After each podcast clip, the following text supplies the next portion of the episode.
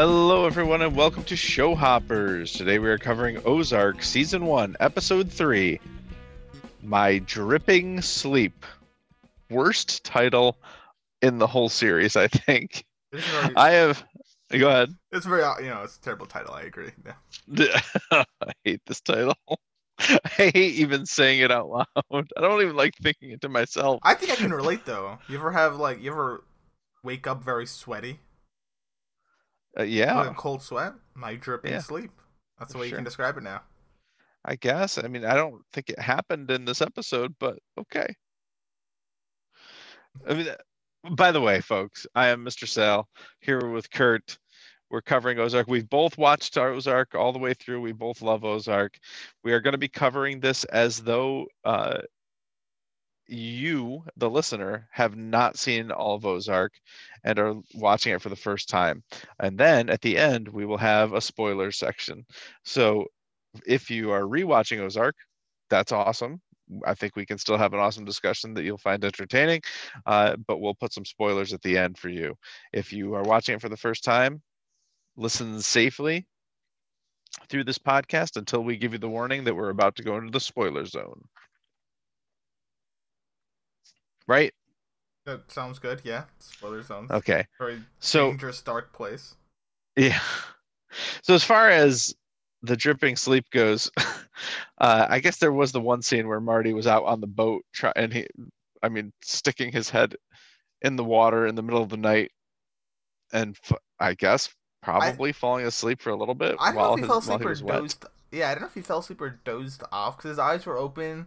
I feel like the whole sh- maybe he fell asleep for a bit because the whole shtick of the, the episode, in terms of Marty at least, was he doesn't he's in sound he, he's not getting sleep. Right. You know, that's the whole point. It ends with him finally getting to sleep. So I I don't even know if he fell asleep or if he just like in trance thinking. I I don't know. Right. But I guess I guess he did sleep. You're right, based on that title, My dripping sleep. But I mean, I don't know where else this title applies, except that scene maybe.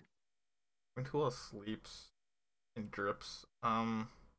I mean, Wendy Buddy? snore. Wendy was snoring in her sleep. He was aspirating in his sleep. No, maybe that was the dripping. Came out, yeah.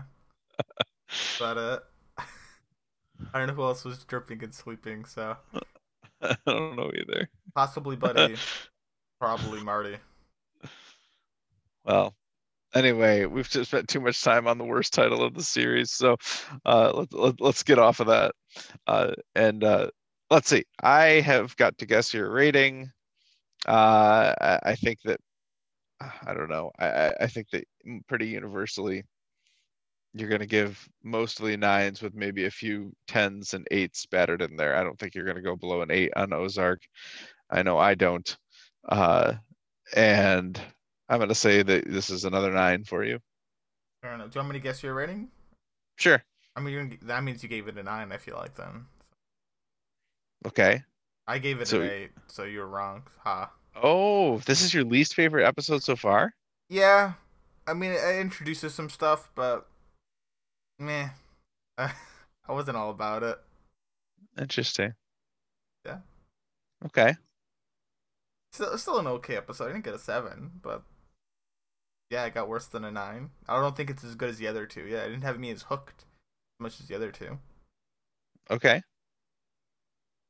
Then did you give it a nine? I did. Would how would you rank this compared to the other two episodes? My favorite one. Really? Yes. Now, see, I, I would agree that they did better with the Langmores here, and maybe I liked a bit what was happening with um Wendy, but Marty this episode was meh. Yep. I, I would agree with that. But see, my enjoyment of the series is directly proportional to the quantity of Ruth that I get in an episode. And this Ah, is by far the Ruthiest episode so far. that is true. We do get a lot of Ruth. Mm-hmm. You get a good bit of Ruth. Yeah. So for those of you uh, who remember last week, we did say you're going to get a whole lot of Ruth. I think this was a really good illustration. I kind of, I really kind of like the structure that they have in the season so far, and I, I didn't notice it as much when I watched it the first time through. But episode one, they really are showing us what Marty is capable of, Mhm. right? Episode two, they're pretty clearly showing us what Wendy is capable of. Episode three, they're very clearly showing us what Ruth is capable of. So I I really, I really like that, and I, I think if I'm not mistaken, I- don't, I don't know for sure. Uh, I can't remember what in what episode they are introduced, but I think uh, in episode four we're going to see exactly what Jake and Darlene are capable of. Jacob and Darlene. Okay. So, which nobody, if you're watching this for the first time, you don't even know who they are yet. They have not been introduced yet, but they are also very awesome. Enjoyable characters. Yes, I do like Jacob and Darlene. I still, I, yeah. So I, I kind of like that, and I, I did not realize that the first time through that they're kind of revealing one by one and in each episode what different characters are capable of.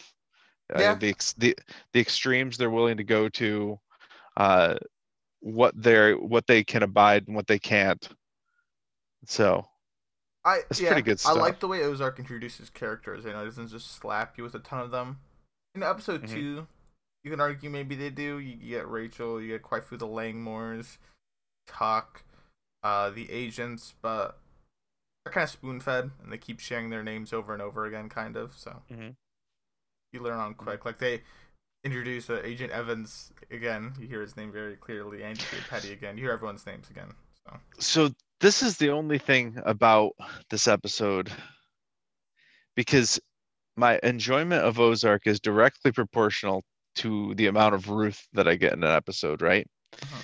But it's inversely proportional to the amount of Petty, Agent Petty say, that I I get in an I episode. don't like all the FBI stuff this episode. I really, I I- in season one, I care very little about the FBI stuff, yeah, especially with Petty. I mean, uh, there are I- bits I, I do just- care about, but Mhm. no, I do not like Petty as a character, I agree. Like, at all. he's just a weird character. He's very, he's very, like uh, Evans said it perfectly. He is a sociopath, and it's like I, I, I know. I, I mean, I know the, the the point of the series is to kind of flip the script and make you sympathize with the, with the criminal, right? And it's yeah, it's to get you to dislike the FBI, like every other TV show does. right right uh but I I just don't have i i have like no affection at all for Kennedy. like he comes on the screen and i'm like oh god this guy Yeah, I'm with you. I don't, I don't like Petty much either. yeah so i guess in that sense it, it is tricky for me to call this my favorite episode of the season so far but i mean it is a lot of ruth and it's not just a lot of ruth it's a lot of ruth doing some awesome ruthy things I, yeah, it's Ruth doing some pretty cool things. But I would say, I would say her cool. I would say her coolest bits are when she's up in the roof with Wyatt, and uh, when she comes home at the very end bit of the episode. And uh, Uh, i i totally agree with the the coming home at the end of the episode but i think uh pro- um shaking down marty for a job I, like that's true. i'm so into that That's true. Yeah. That's good too. I, I, I did Yeah. that. I did like that whole exchange between Marty and Ruth. Mm-hmm. Fair enough. so anyway I mean, those are probably the highlights of the episode. I'm trying to think what else. Probably, I I did like Agent Evans uh, talking with Marty, and then Wendy eventually. That's a great scene. Ev- I I have so I'm so much more interested in Evans than Petty. I just like I, yeah, I, if like Ev- Evans more. if if if Evans were the only FBI agent, I'd be so happy. yeah, Petty is just so uh, unsympathetic to me. sociopathic in nature. He is sociopath. But yeah, uh, we get the, and we're in, we get introduced to the turkey vultures. We do get In this episode. vultures, which um, yeah, man. are vultures, and they like to eat things. And I wonder why Mhm. they're coming. Mm-hmm. Curious. Charlotte plays a much bigger role in this episode too. I think. Yeah, they start showing Charlotte better. They show, yeah, they show her more than Jonah, but I don't think Charlotte does anything too much. She's kind of She punches Broad. Wyatt in the face. Yeah, let's say. she- I mean, yeah, they show she gets her revenge esque on Wyatt, and then we see her make like a social media post. So it's sad. She seems, you know, I get, you know, she's a teenager alone in the Ozarks. It's hard. It's hard moving. You know, Mhm. you a kid. Mhm. having to Yeah. start from scratch. No power. I do miss Dell. I- right? Yeah, he's. Well, I mean, he should be coming back soon. He said he'd come back. He gave point. he gave Marty a, a week in the Ozarks, right? Yeah, he gave him some set amount of time on episode one, like he got you know four days, uh, whatever to get ready. However, so however many days to get ready, however then to get to the Ozarks, and he had some time to set up, or Dell would come Mhm. back. At least I, I thought Dell would come back after that, so I, we should be seeing Dell soon. Yeah, I thought Dell had more to do in these early episodes, but I, I guess I'm not. I was wrong. No, but yeah, Dell Dell, Much- Dell Dell stop by at some point. I'm sure when he when he's checking on his other uh, money laundering people in the area. You know what I mean? Dell's a busy guy, yeah, taking down many Lots of- lot, lots of uh, money laundering going on in the Ozarks. I'm sure. I mean, seems like a great place. I wonder if that guy that owns the strip club is money laundering. He seems to be well versed in it, or at least knowledgeable to it. Seems to be. 20 he's a simple man. All he wants is a 25% cut. That's it. That's all. Just That's all. just a quarter of your money. That's it. It's her Oh my blind eye or whatever. So He's an easygoing guy. But Mr. Sal, the pictures. Could you make sense of all the pictures? Oh yeah, th- these were easy. They were easy. Can I say one complaint on the pictures? Sure. Specifically, the last one, the K picture. Yes. Can you see my complaint? Can you look There's at that picture now? Uh, sure. Why? I, I, I know mean, what I it mean, is. you, see, you know what it is? Okay, well, it's very particular in the way they made it. That's what bothers me Right. about it. They made it in the shape of a K. They did, but they could have made it more K-like. If they took the way the cameras are connected to like the the Mhm. the, the vertical K part, and if they just flipped both of them over and angled the camera still the same way, it would look way more K-like. I don't know what you mean by flipped both of them over. Like, do you see how they're connected to the wall? Yeah. if they if they connected them so that it was more K-like, like towards the center, that was at the extremities. Oh, I see what you're saying. I don't think that's Okay. good. I, I I don't like that K. Okay. That bothers me. I feel like they could have done that. That's about it though. That's my complaint. But yeah, on the pictures, as and not criticizing, they're they're trying to form them into letters. Yep. Uh, number one Z FBI Yep. uh, thing. Yep. This is Evan's badge. Evan's badge when he shows it to um Marty. Yep. Introduce himself. Uh, the legs, Mr. Sal. What could the legs mean? Uh, the those would be the stripper legs. Oh, okay. That was you saying The- it, not me. From when when Marty went to get the lap dance. Fair enough. Yeah. Yeah. Get get information on the strip club. Wonder what he's gonna do with that next episode. Good for Marty. uh, third one, vulture. Mhm. Uh, turkey vulture. We see it eating the deer, and I think what's that name? Like a possum looking thing. That was a possum. Yep. awesome. Okay, interesting. Wonder what that vultures have to do with the TV series. We'll have to see. And cameras. Yes. like this one. K uh, stands for when probably Marty takes uh, Ruth to deposit the money. Yep. Makes him. By the way, though, what like? I mean, I'm not a lawyer or anything, but I feel like that's kind of BS, right? Like, there's no way, there's no way if Marty gets busted that Ruth's going to jail as well. No, I, especially since you know, all she did literally was put the bag in the depository. To like he he opened it, he closed it, like he made the deposit. Well, even So- if she made the deposit, if she doesn't know that he's money laundering, like, you know, I mean? But I think I, I think you're right, but I think that he is banking on her not asking too many questions about it and just buying into it blindly. Oh, I see what you mean, trying to like scare with. Well, I also wonder if that bank has mics on its cameras. In that case, if he's literally going, "Yeah, now you know about the crime," because then I guess she is kind of complicit if he's openly saying, "Yeah, you're part of it now." Right. So Right. maybe he's making on that. I don't know, but I just remember seeing that the first time and this time as well, going that I feel I don't I don't believe that Marty.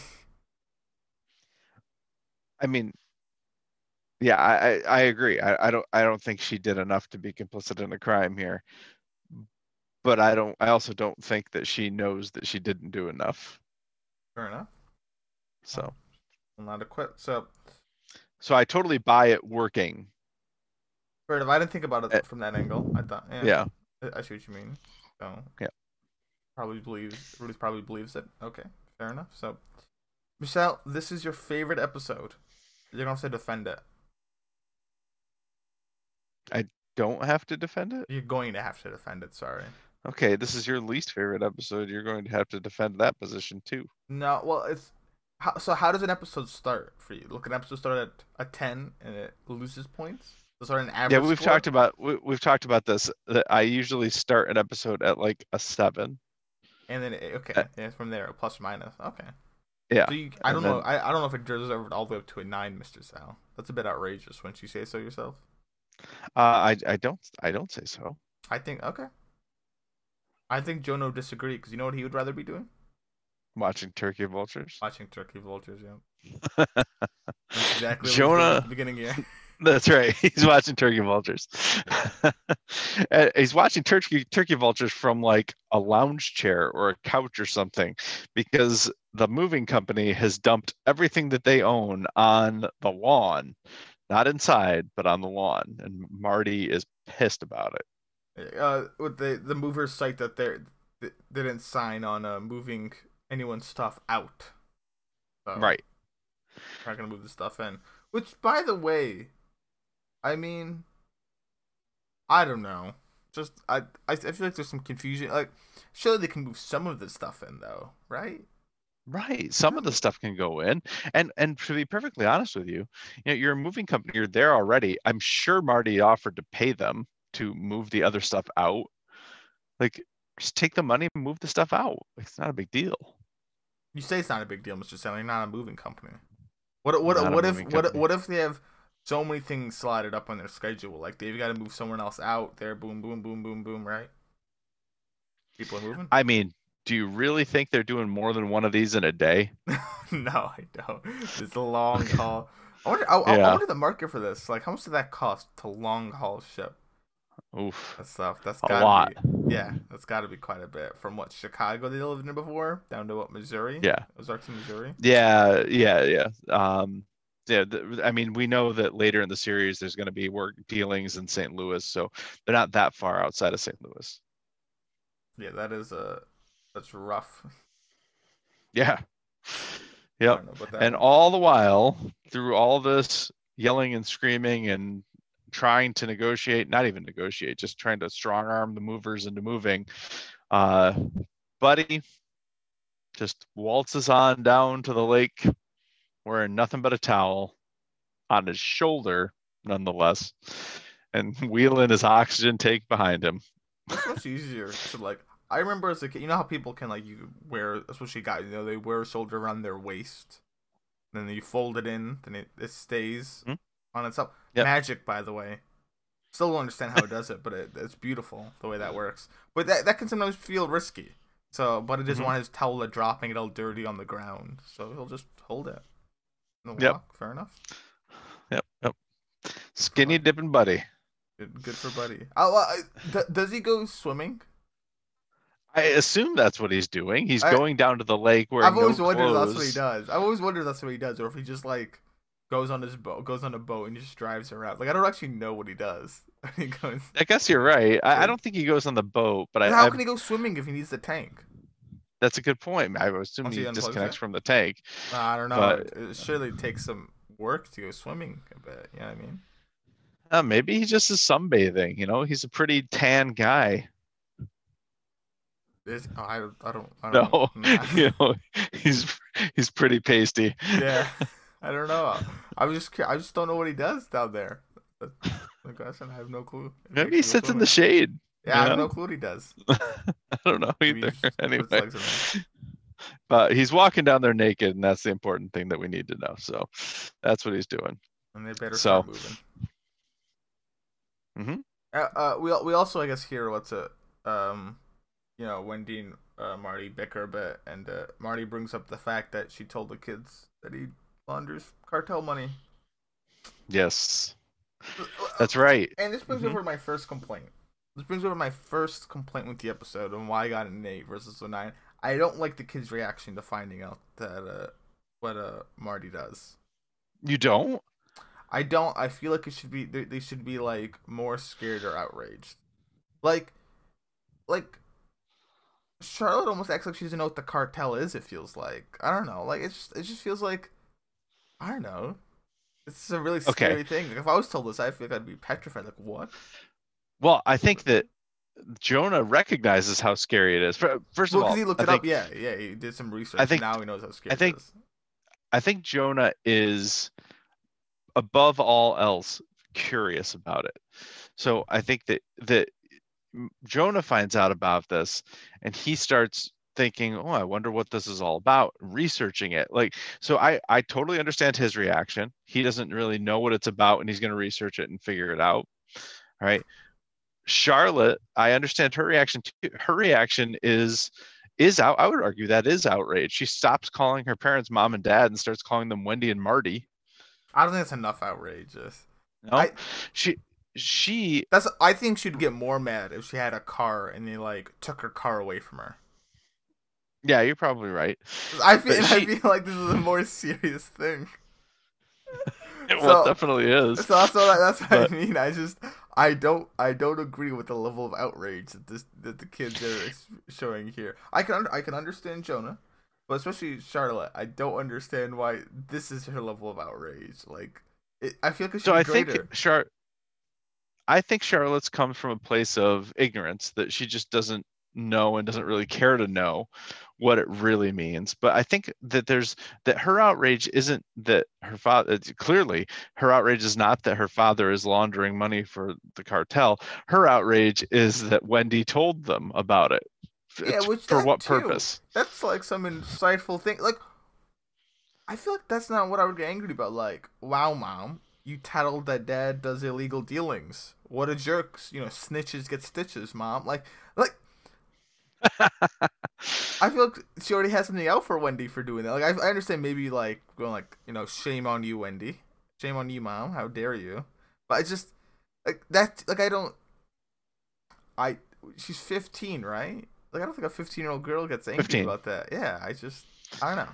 I'm not. I'm not. I'm not with this. Um, I I don't like their outrage as much.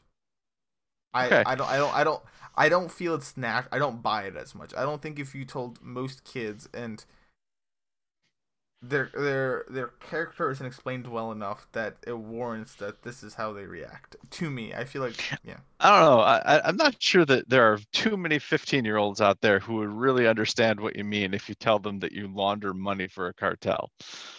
I feel like most 15 year olds, even back when this was made, because what 2017 it was released. Yeah, which is not that long ago. Like when I was, I think most like even middle schoolers know what the cartel is. Okay, do they know what laundering money is?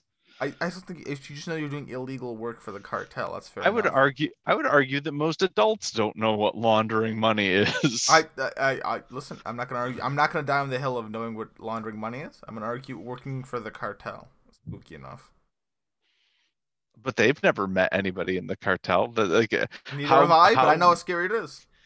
how close could their father possibly be working with the cartel if they've never even seen anybody from the cartel? Listen, even when the even when the agent comes, I don't think they're scared enough about it.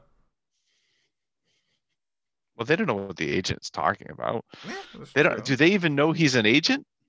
You're right. They don't actually quite know. I'll take. I, I'll, I'll take that back. I'll take that back. Okay.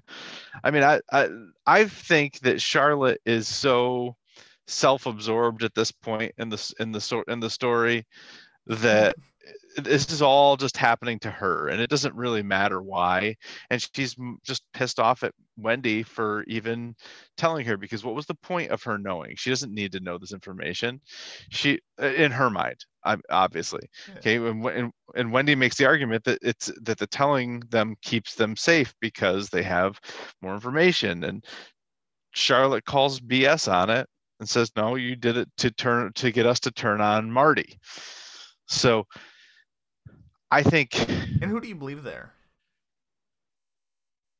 Oh, that's exactly why Wendy did it. I know. Char- Charlotte has it completely correct here. So, uh, How Yeah, is she that perceptive as a 15 year old, right? because that's a family dynamic that impacts her directly. What difference does it make if her father's laundering money for the cartel? She doesn't care. She's got her cell phone. She, she's she's got her, you know, whatever whatever else she's got. She she's got the clothes that she wants. Like she she's she goes to the private school that she wants to go to. Like what she doesn't Or she did, anymore. yeah. yeah, Mr. but- Mr. Mr. Sa- I'm, all I'm saying is, like, if she was nine, eight, I'd be, I'd be with this, right? She's 15, right? She, she's, yeah. she went to a job interview. She could, she could understand, like, the, I don't know. I just, I, I've, I've said my Look, piece here. People don't want to know how the sausage is made. Listen, here, right? you want to, People You're don't like- want to know. You wanna enjoy the sausage. stuff here. The jungle Yeah. just, they they want to they want to muckrake all over enjoy it. this. They they just want to enjoy the sausage. So Charlotte was enjoying her sausage, and Wendy comes along and tells her how it's made, and just ruins everything. Okay, And for what? Here's what we have Just to, to do, make- Mr. Sal. Okay. This is this is this is how we can actually test this, right? Your older oldest son, when he turns fifteen, about like when, when he's halfway fifteen, right? Because I don't want to, I I want to be fair here, right? Uh, We don't know if Charlotte's nearing towards sixteen. We don't know if she's early fifteen. So we'll go smack dab in the middle, middle 15 and a half. You're gonna tell him, right. hey, I gotta break it to you here, right? I work with a drug cartel. I launder money. Okay, I haven't told you till now, right? You're, you're gonna lay it out all, all on the table for him. Everyone to see how he takes it. And you know he's probably gonna be more sad about it. He's probably gonna be pretty scared about it, right? So I'm gonna use my child and possibly damage his psych his psyche for the sake of this experiment. Well, I just wanted you to think about, oh, damage his psyche. I don't see Charlotte's psyche damaged. It's al- it's almost like a No, kid no, would act in a much more different way than Mm. Charlotte does. No, because the difference is I'm not actually laundering money for the cartel. So then I have to tell him, by the way, I was lying before when I told you I launder money for the cartel. I don't launder money for the cartel. Oh, you, you, So- could, you could you could deal with that. that that's easier I than mean, actually work for the cartel. okay. He'll be old enough Anyway. by then that you can't damage him as much. I'm sure. Okay. All right. Well, I, I'm I'm not going to do that experiment on my child. Sorry, but I, the, the, I did not expect to spend this much time talking about Charlotte's reaction. But Neither. This is Oh, I'm just saying. Uh, uh, I'm telling you, I can find Jonah's reaction. I don't even quite like Jonah's reaction all that much, but I can get it. Fine. Okay. I'll. I, I won't die on that hill. But Charlotte's reaction, I will die on that hill. I just. I don't like her reaction as much. I don't think it's as natural as it should be. She's she's taking it too much for like, oh well. How dare you, Wendy? Like speak about it. I see what you're trying to say, right? Like Charlotte's worried about Charlotte right now, but I feel like Charlotte's at the age where you know she she should be thinking she she surely knows the bigger picture. uh, but the bigger picture to her is, does my mother hate my father? That's a big deal. Okay, she understands the big picture I'm referring to. So the- So that's the, but that's what she latch on latches onto. That's true. It doesn't matter to her where the money's coming from. She's just happy to have it. Like she doesn't, you know, whatever. Our cartel, they, they they're from Mexico. We're in, we're in Missouri. Who cares? But Also, This is- if this is nothing, this is nothing. If you like it's almost like nothing, telling your kid, tell your when your kid turns 15 and a half, you tell him. well, I'm I'm gonna hope that my kid is not quite as shallow as Charlotte is at this point in her life. That's that's my hope. But if he Having said that, there is there is a depth to Charlotte because I do think that what she gets out of this is my mother hates my father and is Mhm. trying to turn me against him. Oh my God, are my parents going to get divorced? What where what's that going to mean? Am I going back to Chicago? Do I have to stay in the Ozarks? That like that's the stuff that she hears when she hears your mo- your father's laundering money for the cartel. not that your father's laundering money for the cartel, yeah. She doesn't know what that means. Doesn't doesn't it matter to her? What does I- laundering money mean? She he's taking dollar bills and putting them through a washing machine and then hanging them out on a clothesline. Like, what does that even mean? Yeah. I, mean, I just, I'm no, I'm not with it. I just, I no. Okay, well, we're, we're gonna we're gonna have to agree to disagree on this. I don't think either one of us is moving on this one. Just saying, if you But- think you're right, when your kid turns 15 and a half, you tell him. Why would I lie to my child about this? Just just to prove the point against me. Because if you tell him and you record it and he goes, you know what, you know what, father, whom I call Mr. Sal, I I I gotta say, you know, that's what whatnot. But you and I'm gonna get divorced, and are also No, um. Listen, if I tell him that I am laundering for the Oh, cartel, I'm sorry. Yeah, you got you have to get your wife to tell him. I apologize. Right, You have to get your wife exactly. to tell him. Yes, that that's the right way. I apologize.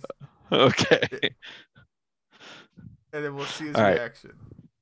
And Well, you have I'll to tell you move, what, have to remi- move down to the Ozarks and sell your job Rem- and quit your job. Your Remind me, yeah, okay. Remind me to try that in about six years, okay? Yeah. All right. Anyway, uh, it turns out that the the the birds have purchased the blue cat. Uh, I guess have they bought it or they just invested in it? So, because Marty tells the kids to tell people that that they bought the blue cat Right. fast. So I don't I don't know. I think he I don't know either. I, will just go he has. Why not? He has enough money. Yeah. Cat Okay. basically is. Yeah. All right. And and so after Charlotte and Wendy have this the exchange where Charlotte accuses Wendy of telling them just to turn them on Marty, Marty gives them his his quote unquote pep talk. That's the what Charlotte calls it, great pep talk. Uh, but it- basically, what he says, we're all gonna we're all gonna suck it up and get through this, Mhm. and whining's not gonna help. Also, grab a box. So, and that's your pep talk. That's my pep talk. And these So, kids are actually, terrible at moving.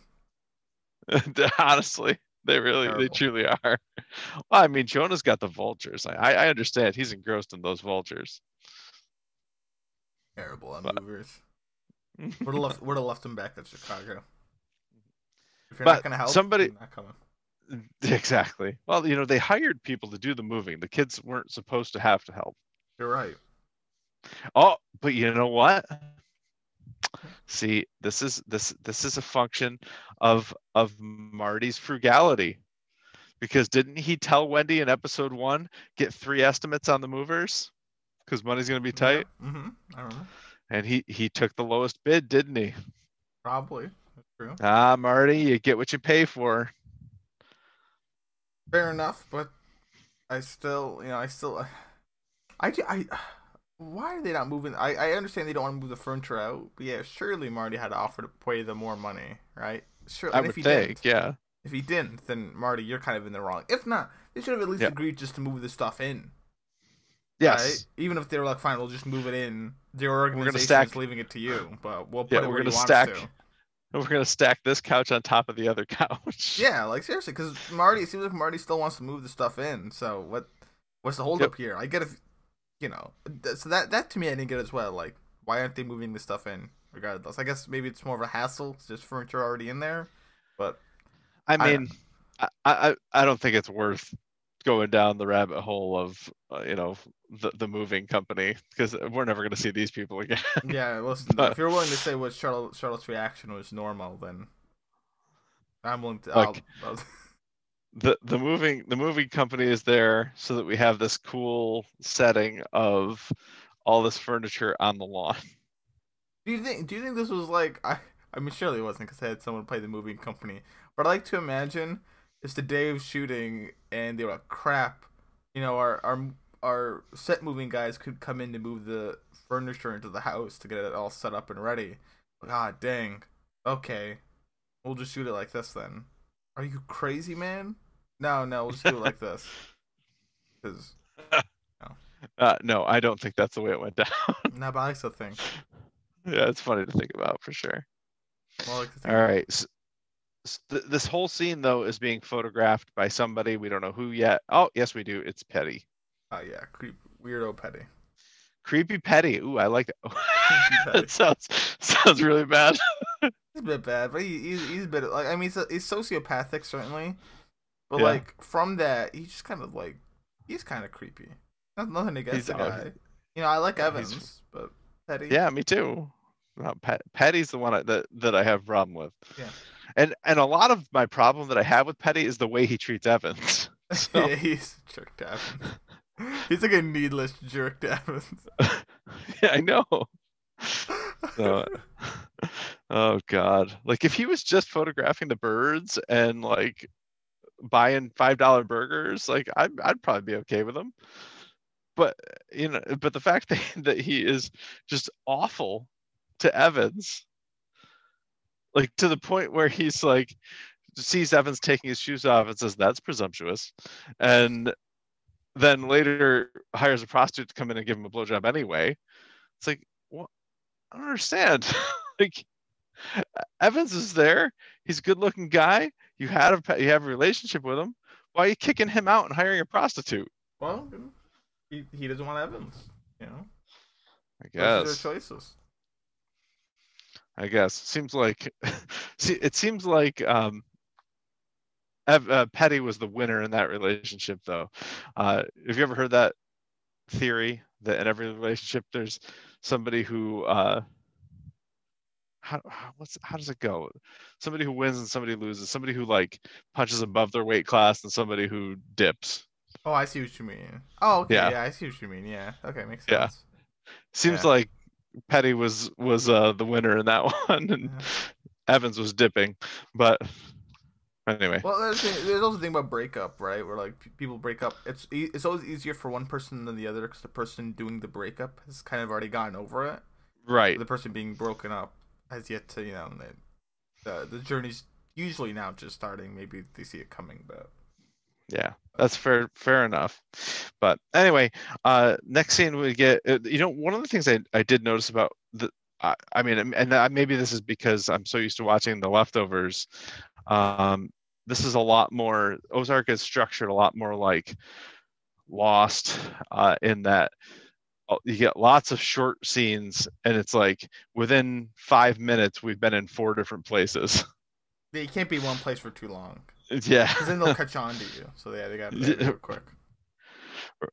Huh? They'll they'll What? catch you if we st- just we've got to keep moving, Mister Sal. They'll catch us. Who's we and who's chasing us? I don't know. That's why we have to move every five minutes. Okay, well, the, the the makers of Ozark definitely do that. That's one of the reasons why I mentioned it in episode one. Why I've heard Ozark described as Breaking Bad with no patience. It's like boom, but a boom, but a boom, but a boom. It's just a just never. It's relentless. But the next scene is with at the Langmores. What do we call this? Their little compound or It's their trailer house. park? Yeah, I mean it's it, it's it's two trailers, so I don't want to call it a trailer park, but like it's uh, whatever. It's the Langmore residence. Mhm. So Ruth locks up the money, and Russ and Boyd don't like this very much. They want to spend theirs on Jack Daniels and fireworks. They did And- spend it on Jack Daniels and fireworks. Are you sure about that? I'm pretty sure they did. I thought I thought that's why she locked it up because they spent it on that. But maybe they were planning on doing it. I can't remember. It I thought I thought it was their plan. I don't think they actually spent the money, but okay. Fair enough then. uh, maybe Either way, Yeah. still works out. Mm-hmm. Seems like. Russ. seems like Russ and Boyd always have some kind of scheme. Like they're they're gonna buy this and sell it for more. They you are. know? Have you ever? Have you? I mean, it's probably before or after your time. But Ed, Ed and Eddy. You know what that is at all? I don't. If anyone listening to this knows, it's about three uh, neighbor. It's a TV show and Oh. TV series. Ed, Ed, and Eddy. Yes, I Yeah. do know that show. Actually, yeah. You do know that show, yeah? So it's about three uh, boys that live in the same cul-de-sac. One named uh, Ed, the other named Ed with two D's, and Eddy, uh, double D. They call the Ed with two D's, and they're always scheming. Especially Ed with one D. He's especially, but the other two join in. Or sorry, Eddy's the one that's always scheming. The other two always join in. Always, but he's always scheming on ways to make money so he get himself a jawbreaker.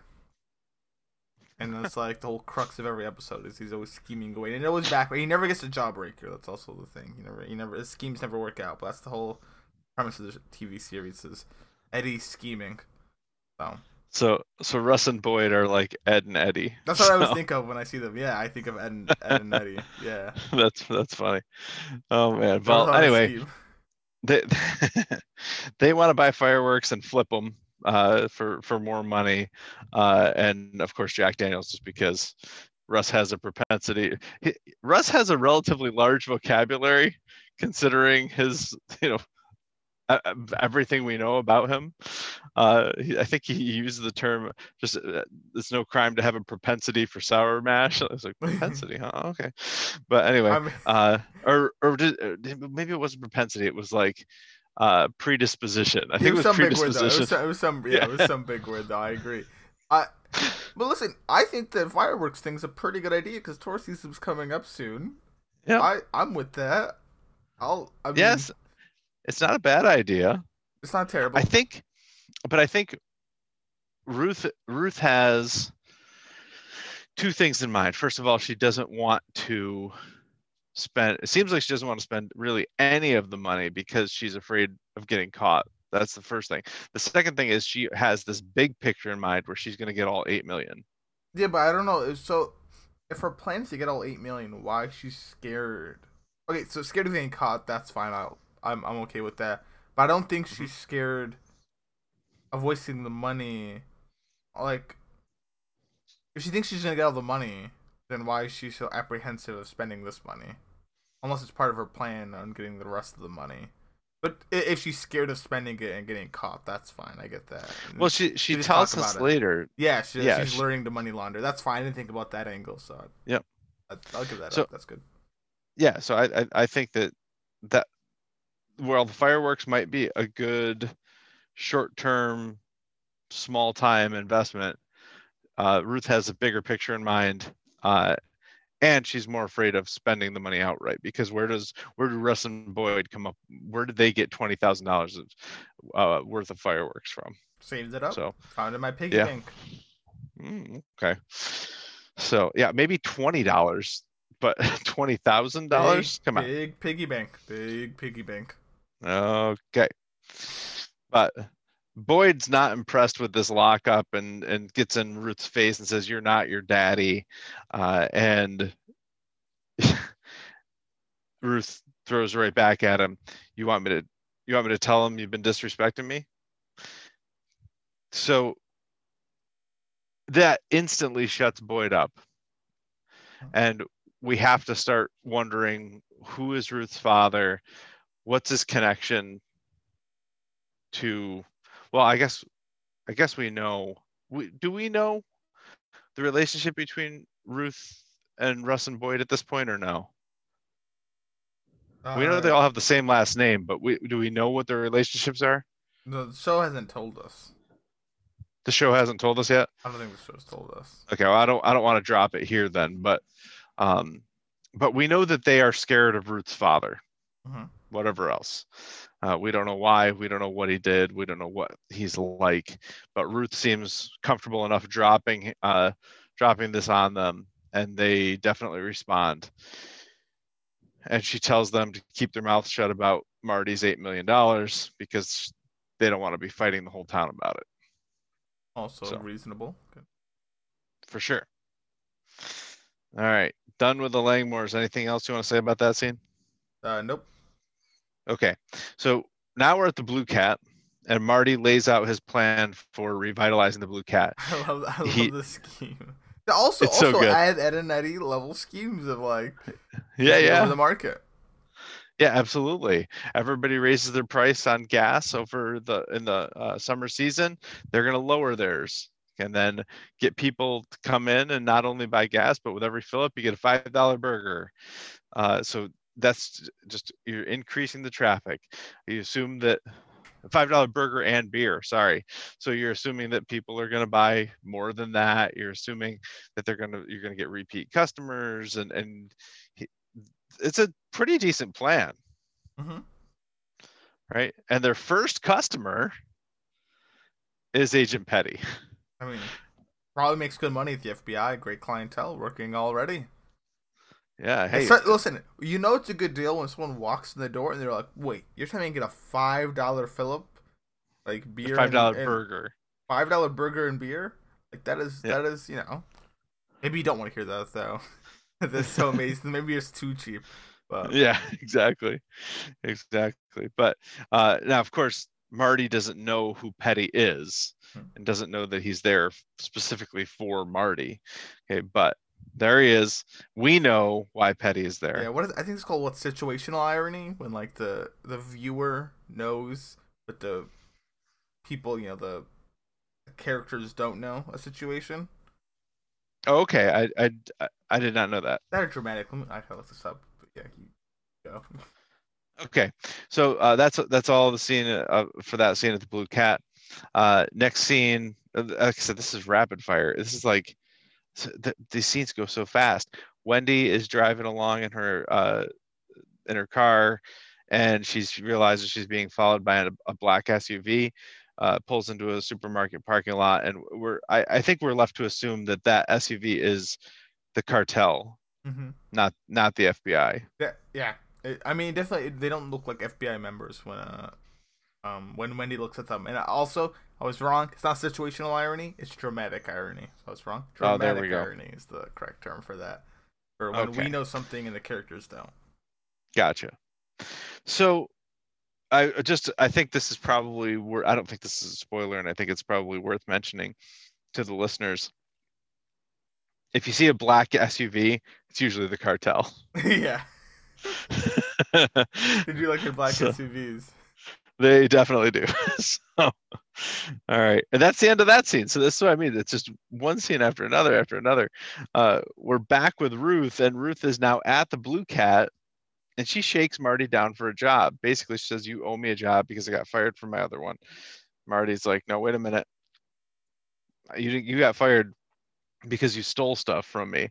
I didn't get you fired." Uh, and Ruth doesn't. It doesn't matter to Ruth. Ruth Ruth basically threatens Marty into giving her a job. Uh, and this is where Marty takes her to the bank, makes her deposit the money on the security camera, and tells her that she is officially an accomplice and that their fates are tied together. If he goes to jail, she does too. hmm I, as we talked about, I kind of I'm dubious about that. So are you, but maybe Ruth Mhm. buys it. If so, I listen. Ruth, Ruth's pretty smart. She seems pretty smart to me, but maybe Mhm. she doesn't know the law very well. But point I'm sure she does know the law. I, I'm not sure she knows the law on like embezzlement and money Yeah, laundering. I think it's his you know? overt act as um. Right. You know, I don't. I don't. I don't know that Ruth knows the term overt act. So Yeah. But surely she wants to know if she could please some sort of defense of, he's my boss. He told me to deposit the money. Threatened Yeah, my absolutely. livelihood. absolutely, absolutely. Um, but I do love the idea of their fates being tied together. Yeah, it, it reminds me um a similar thing that happened in Dexter, though that turned out in some way. But yeah, that, that's all I'll say. If you do, do you Yeah. remember what I'm saying? Uh, what season are you talking about? It would be three. Season three, huh? Yeah, it'd be season three. Oh, I guess I do remember this. Okay. That's I'm the- not- That's the Jimmy Smits season, right? Is that the actor's name? Yeah, Miguel. Yes. Yep. hmm Yeah, okay. I got you. I got you. All right. Anyway. So, next scene, Wendy is driving along in the SUV and she pretty clearly hates this place. You know, she she hates the songs that are on the radio, like every song on the radio, every talk radio show, she hates it all. She keeps changing the channel.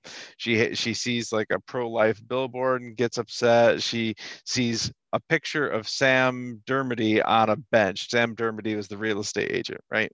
hmm So, uh, and, and I think we're just meant to understand here that Wendy is not loving it in the Ozarks.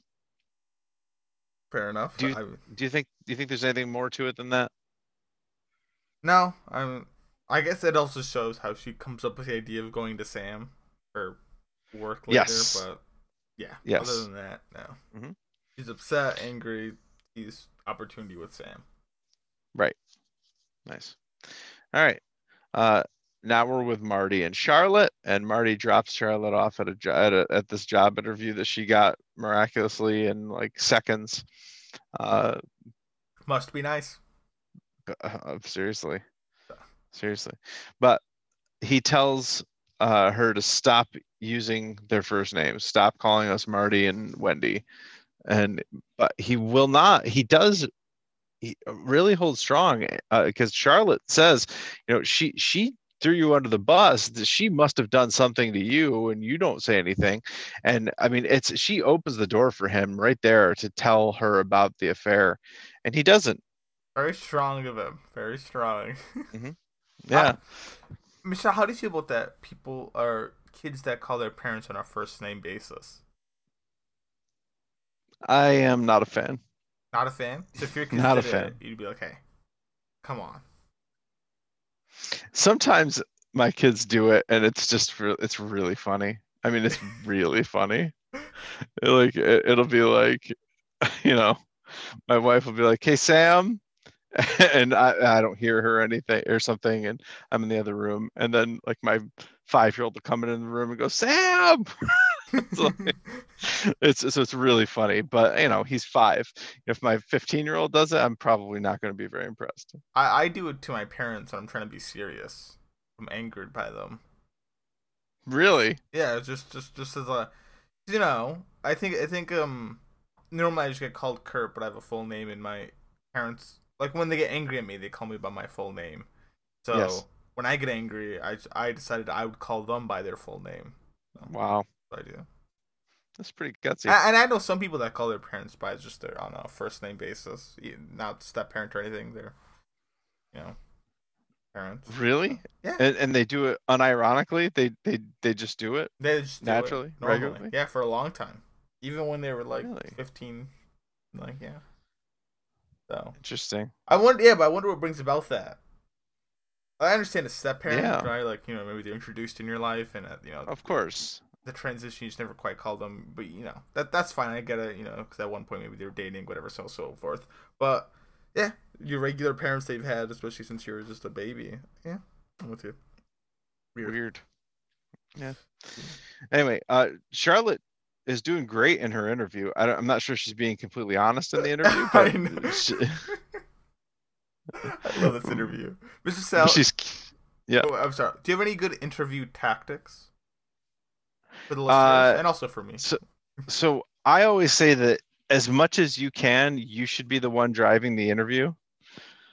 So, so there, if they're, you know, they're going to have uh, questions that they that they want to ask you. But I always say you go, you write down before you go in three things that you need them. You need to make sure that they know about you, and then make sure that you work those into your answers somewhere. Okay, I'm saying, okay, you lean into them. Okay. Yeah. You know, politicians do this all the time. You know, they have talking points. You ask them a question, they evade it, and they give you their talking points. like you, you have to be craftier than a politician in a, in a job interview. So you don't just ignore the question and give them your talking points.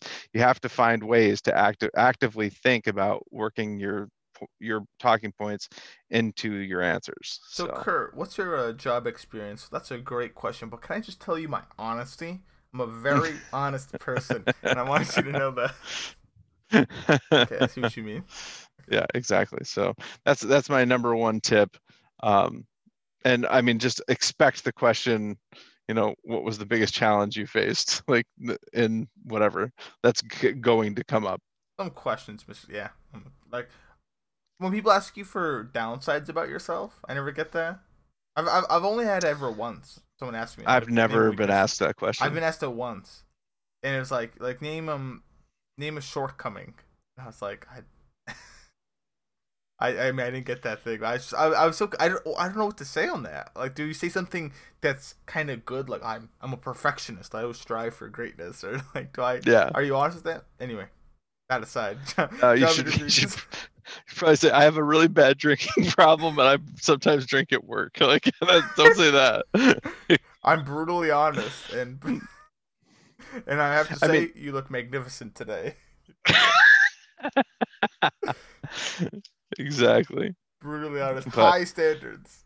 Yeah, but Sh- Charlotte, it, I mean, if you really want to know what to do in an interview, do what Charlotte does. She's crushing this thing. Yeah, she's she looks like she's doing great on the interview. Thought she's gonna get the job hundred percent. Probably Oh, she definitely would have. The, the guy said, uh, "Can you start tomorrow?" or whatever. Like he was ready to hire her, but she leaves abruptly because she sees Wyatt and three skateboarding outside, and she just goes out and just punches Wyatt in the face. Fair enough. yeah. You, you, you ever punch someone in the face, Mr. Sal? Or no, no answer. I feel like we've had this conversation before, but not on Ozark podcast, obviously. But uh, I think I tried once. It didn't go very well. But as I teach my physics students, whatever force you exert on a person's face, that face is going to exert that same amount of force on your hand. And probably the bones in your hand and your fingers are more fragile than the jawbone that you just hit. And you're more likely to break your hand than break a person's jaw. Nah, not for me. No. I'm built different, Mr. Sal. Okay. You have adamantium in your fingers. I don't know. I have no idea. That's Okay. fair So. Jonah's watching uh, the laptop. We don't know what he's watching uh, until they shift around and show us, and it's it's footage, news footage about the Navarro cartel. I mean, they're killing people, they're dragging people, Yeah. they're hanging people. They're it's it's bad. It's it's definitely really graphic bad. stuff. And I mean, so at this point in the series, where does it look like? You know, obviously we see more of the series, but from here, right? Where does it look like Jonah's going? You know what I mean? He stares up at the turkey vultures. Here he is, just staring. uh, How old is he right now? I Like want to say twelve, but I but I'm not sure. Like young kid. Just, I mean, he's just maybe even binge watching. I don't know how much he's looking at it, but it looks like he's pretty um into. I, I mean, maybe he's not liking it, but you know, he's he feels the necessity to watch the cartel footage, which is very graphic, very graphic. Uh, we know he later shows it to Charlotte.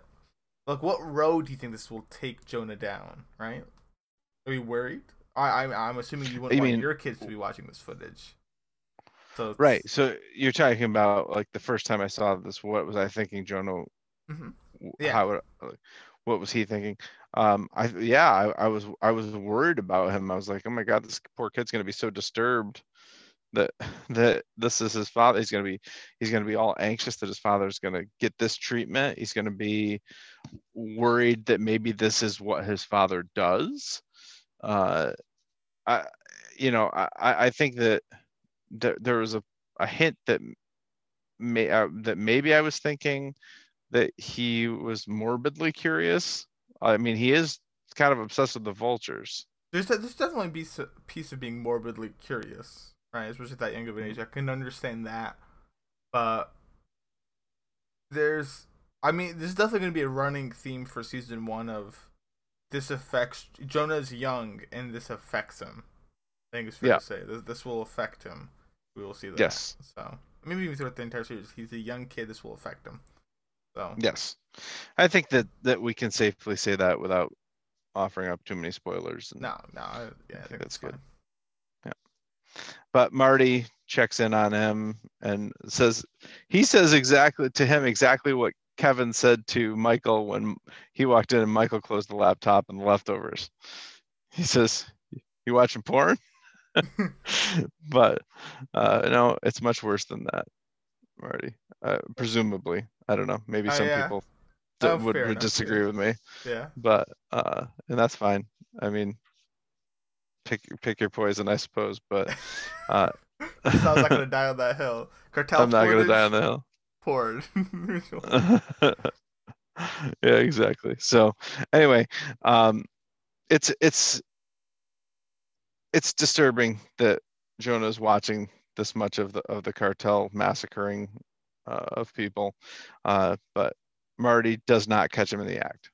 But rather, he goes to bed, where uh, Wendy and Marty argue about what this is doing to the kids. Marty thinks that a little adversity is good for them. Wendy thinks this is more than a little and, and probably too much.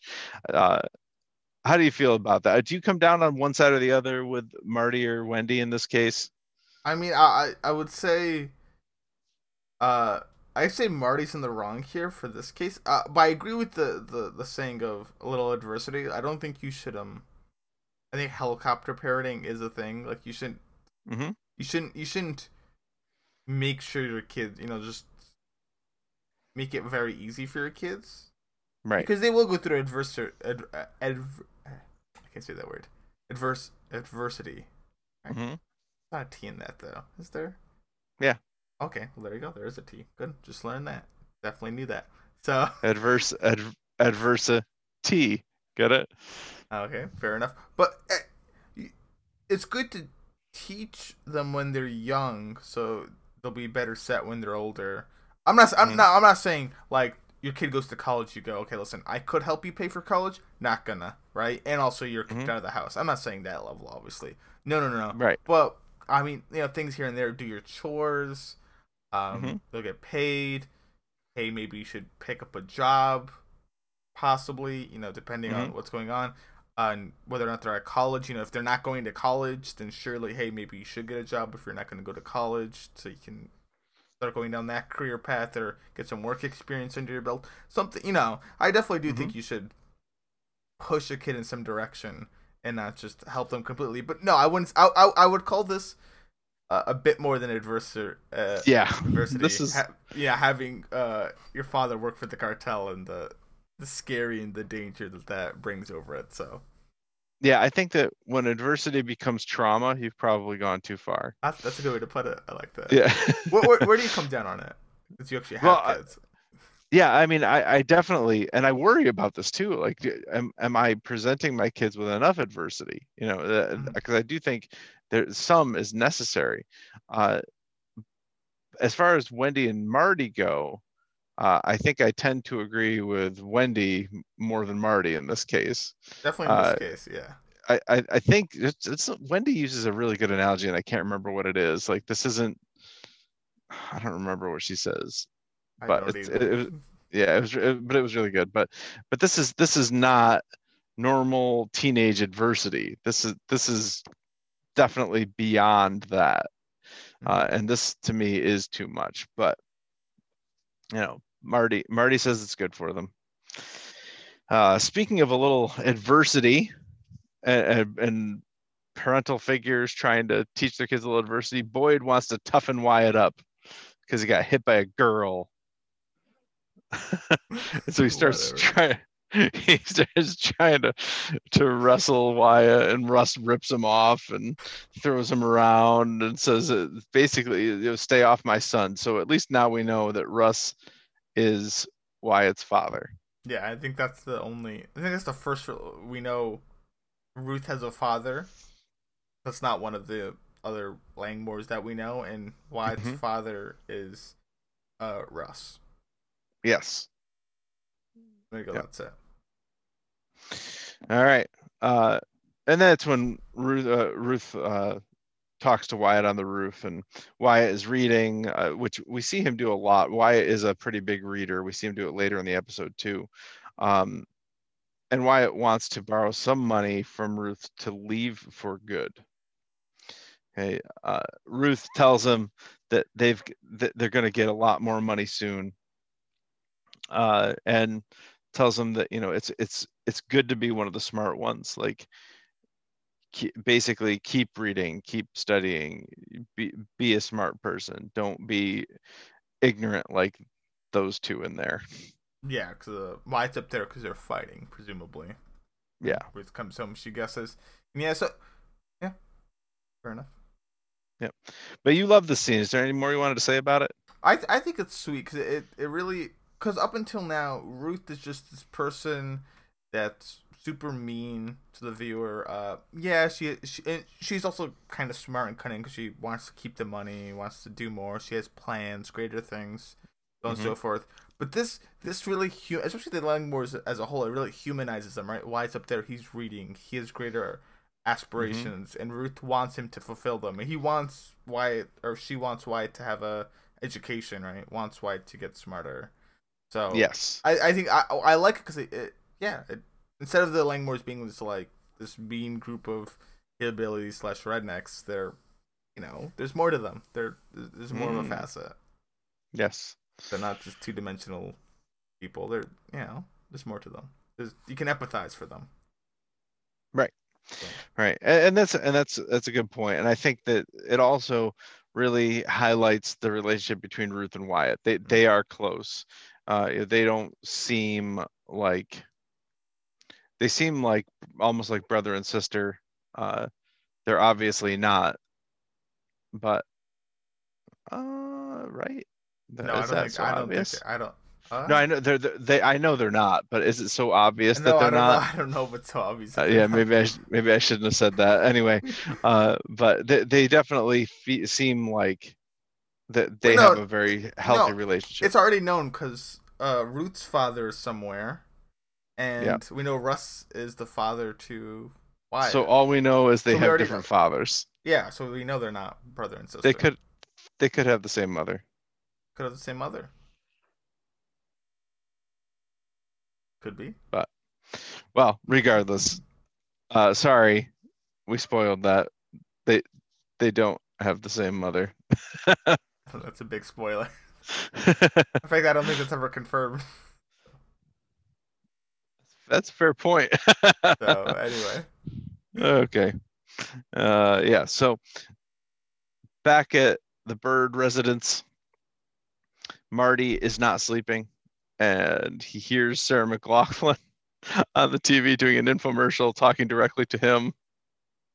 So this is an indication that Marty is not only not sleeping, but really needs to sleep. Mhm. Uh, but he hears Buddy having a coughing fit, and he goes down, thinking he may check on Buddy, but thinks better of it and turns around. fair enough. Uh, anything else? No, not really. I mean, what would you, uh, curiously asking anything you would do in his case? You've bought this house recently. Uh, with Buddy, he will eventually expire. You hear him Mm-hmm. coughing. Do you go down the basement to check? Would you try to become friends with Buddy? I would definitely try to become friends with Buddy. Okay, we'll say that. We'll, we'll just go with the assumption it's failed. Buddy doesn't want to talk to you. Would you go down and check on Oh. the basement? Nah, I'm good. Nah. Okay, wow. How about you? Uh, Jeez, I don't know, man. hey, if I've made efforts to be friends with the guy and he wants nothing to do with me, then he can have nothing to do with me, and that's fine. But I, I guess the I question would- is, at one point do you check up on him?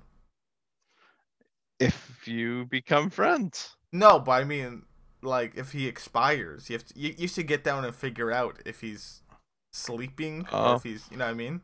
Like how long good do you point. wait? Like the next day he still doesn't come up. Maybe That's a good just point. chilling. You know what I mean? At some point you have to get down there and see yourself what's going on. when you smell him. Oh my god, Mr. Sal, that's terrible. No. I'm kidding. I'm totally kidding. No, you're right. I I feel I feel like you gotta negotiate that out. I don't know. Yeah. I don't know. I, I would say, you know, in this case, he's having a coughing fit. If the coughing fit suddenly stops and then you don't see him the next day, then I would probably check on him. okay. Good on you. Sal. Yeah. Uh, the next morning, uh, they're turkey vultures eating. Uh, as far as we know, they're just vultures, but I, I call them turkey vultures because I'm pretty sure they later are going to refer to them as turkey vultures. But uh, there's there's uh, the place where I live is teeming with turkey vultures. How does that make you feel? Do you like turkey vultures? Uh, I don't. I, I mean, I'm terrified of birds, and turkey vultures are utterly terrifying. I think I think turkey vultures are objectively terrifying. They they don't they're not the best looking bird. I'll agree with you on Yeah. that. Like their heads are just yeah. yeah. So, uh, but it was kind of cool to see them featured when you know they're, they're so prevalent where I'm from, Mhm. uh, and to see them featured on a major television show w- was pretty fun. But these turkey vultures are eating a deer carcass. I think it was a deer, right? Yes. The, yep. It's a Okay. deer. Deer carcass uh, in the Byrdes i don't know driveway yard. Anyway. Outside their house. Yeah. uh, yeah on their property. Um, and they're they're trying to clean it up. Marty gets a wheelbarrow pulls it gets it out of there. But this is when agent trevor evans shows up asking about bruce And Marty plays the whole thing off like he knew nothing about Bruce's involvement with the cartel. And Wendy does the same thing, she plays it off too. But Evans tells Marty and Wendy that Bruce was working with them. And he also offers them witness protection, basically the same deal that they offered to Bruce. But they stick to their story, you know, and they don't let on that they know anything. Uh, and after Evans leaves, uh, Wendy says to Marty, "I'm so sorry. Are you okay?" He and Marty says, "I'm getting used to betrayal because now his wife has betrayed him by having an affair, and his part business partner has betrayed him by working for the FBI." So Yep. Fair enough. Uh, great scene. I actually like this scene as well. I don't know if I I said it. earlier, but good scene. yeah, it is. Unlike unlike It- the petty scenes, great. Yeah, th- this this is good stuff. Uh, and I, I also forgot to mention that in within this scene, Jonah and Charlotte kind of can see what's going on outside their window too.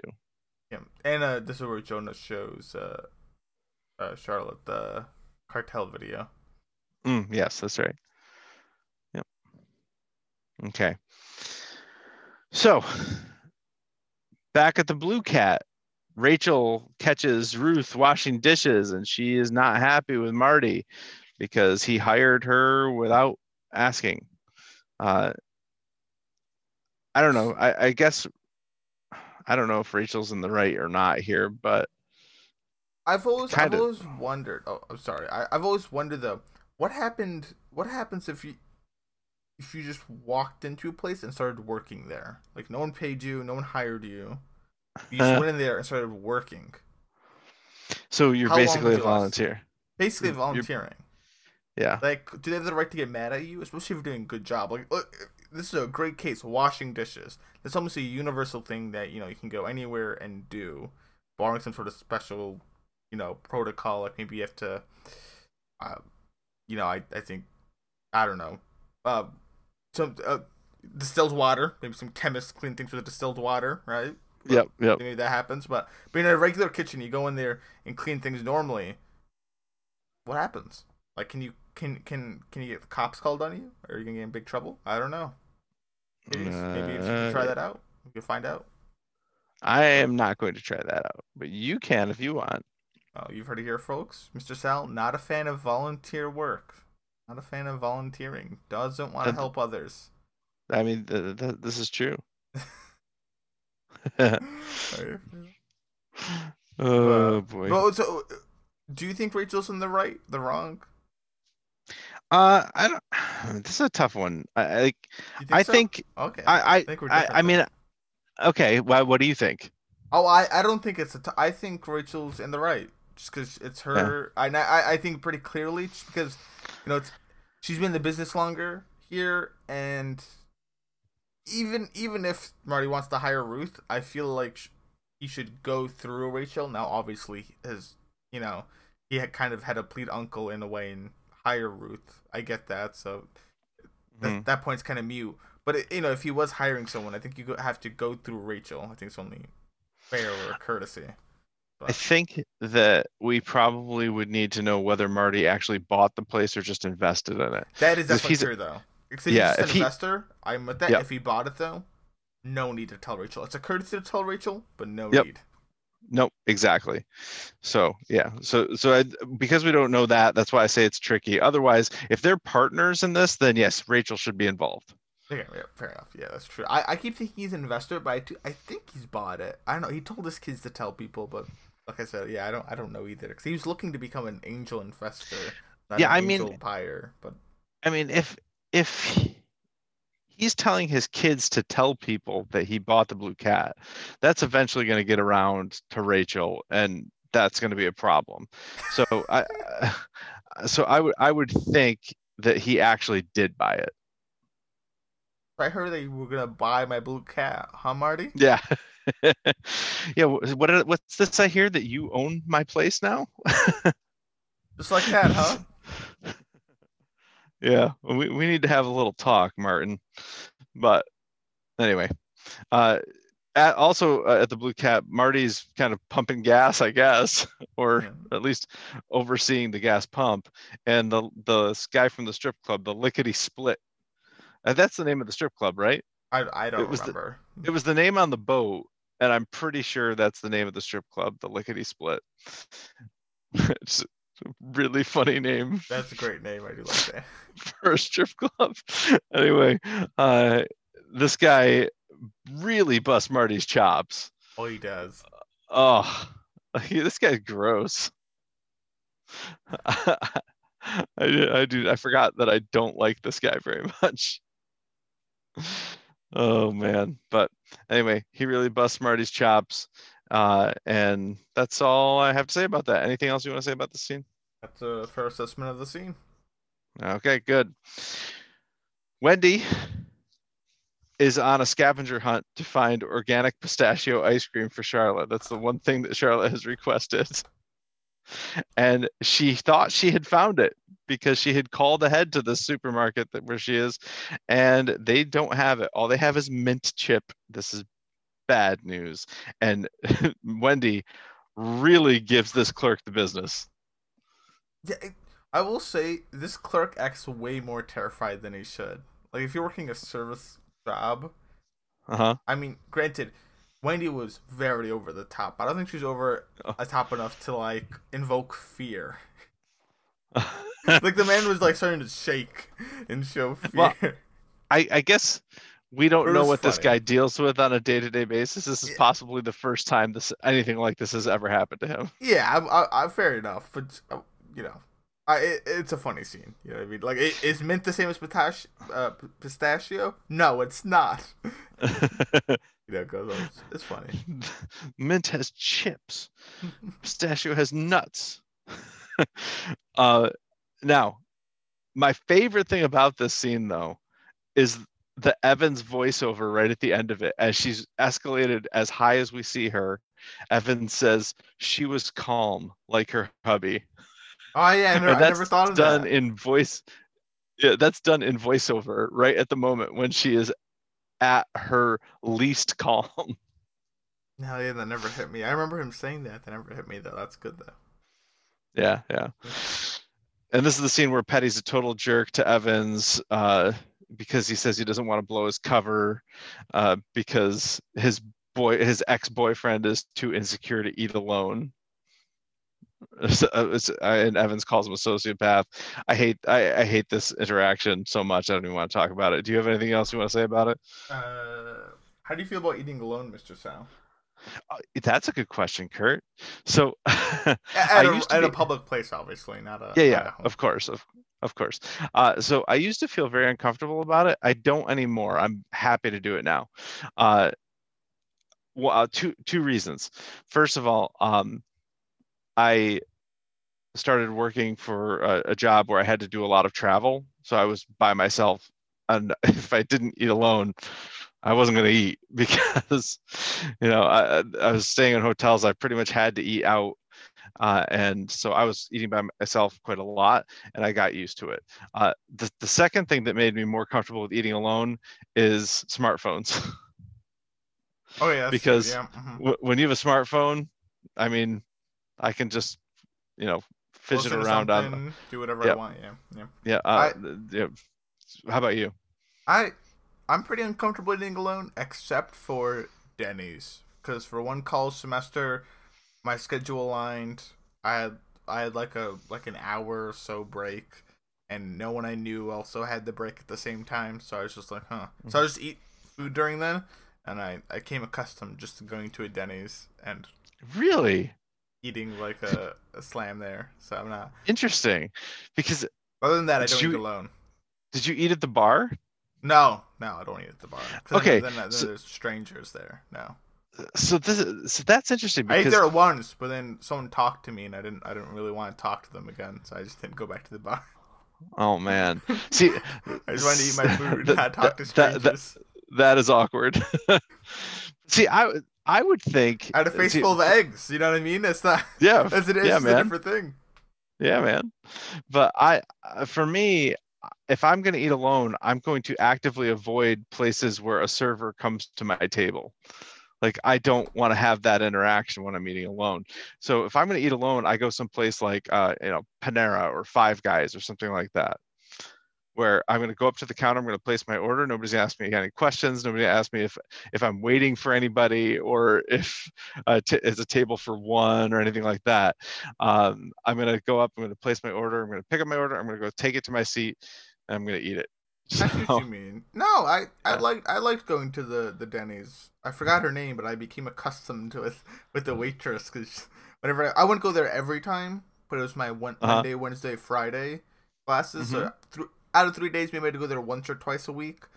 So like I went there pretty frequently, and yeah. so she became accustomed with me, and I like I was I was okay with it. Like I'd go there. She knew what I wanted always, so okay, okay, and I'll get that, and then it'd come to me, and I would eat it, and I'd always pay the same amount with the same tip, and that was the end of it. So it's just that was fine. okay. That, that was just my lunch. So I was like, okay, all I, right. I had no, I had no nothing against it, but no, I, I, I don't really like eating out alone. So I'm not. I, I, I do have a. I'm not. I'm not with that. I'm uncomfortable doing so.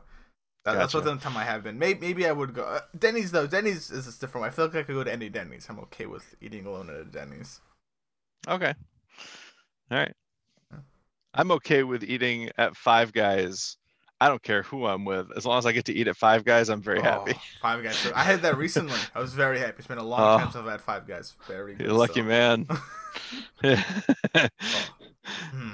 uh, anyway, all right. So Wendy is cleaning up after the dead deer, and as she's doing this, Wyatt and Three drive by on a boat, and Three flicks her off. Marty tells her that the same story about Charlotte punching Wyatt twice. I mean, exactly the same, two different times. Uh, and this is this is a, a, a very clear sign that uh, that Marty is sleep deprived, and Wendy tells him as much. You need to get some sleep. Mm-hmm. Wendy's in the next scene as well. She's at this open house, uh, a house that Sam Dermody is showing, and she asks Sam for a job staging houses. I, oh, I didn't even know this was a job. Did you? Have you ever heard of this? No. Okay, me neither. but I, I, mean, I live in a very small town, so I, I guess it probably doesn't happen here very much. Uh, the houses get staged, but uh, Wendy asks for a job doing it. Sam's very hesitant because he says his mom does that and she's pretty territorial. And so, also his uh, his house niches is uh, rundown houses. yeah. that too. Yes. Yes. All right. So we'll have to keep an eye out for Sam's mom. Hmm? Anyway, uh, Marty can't sleep because Wendy is snoring. So he takes the boat out and tries to talk himself through it. He keeps hearing that the, the, I forgot to mention it earlier.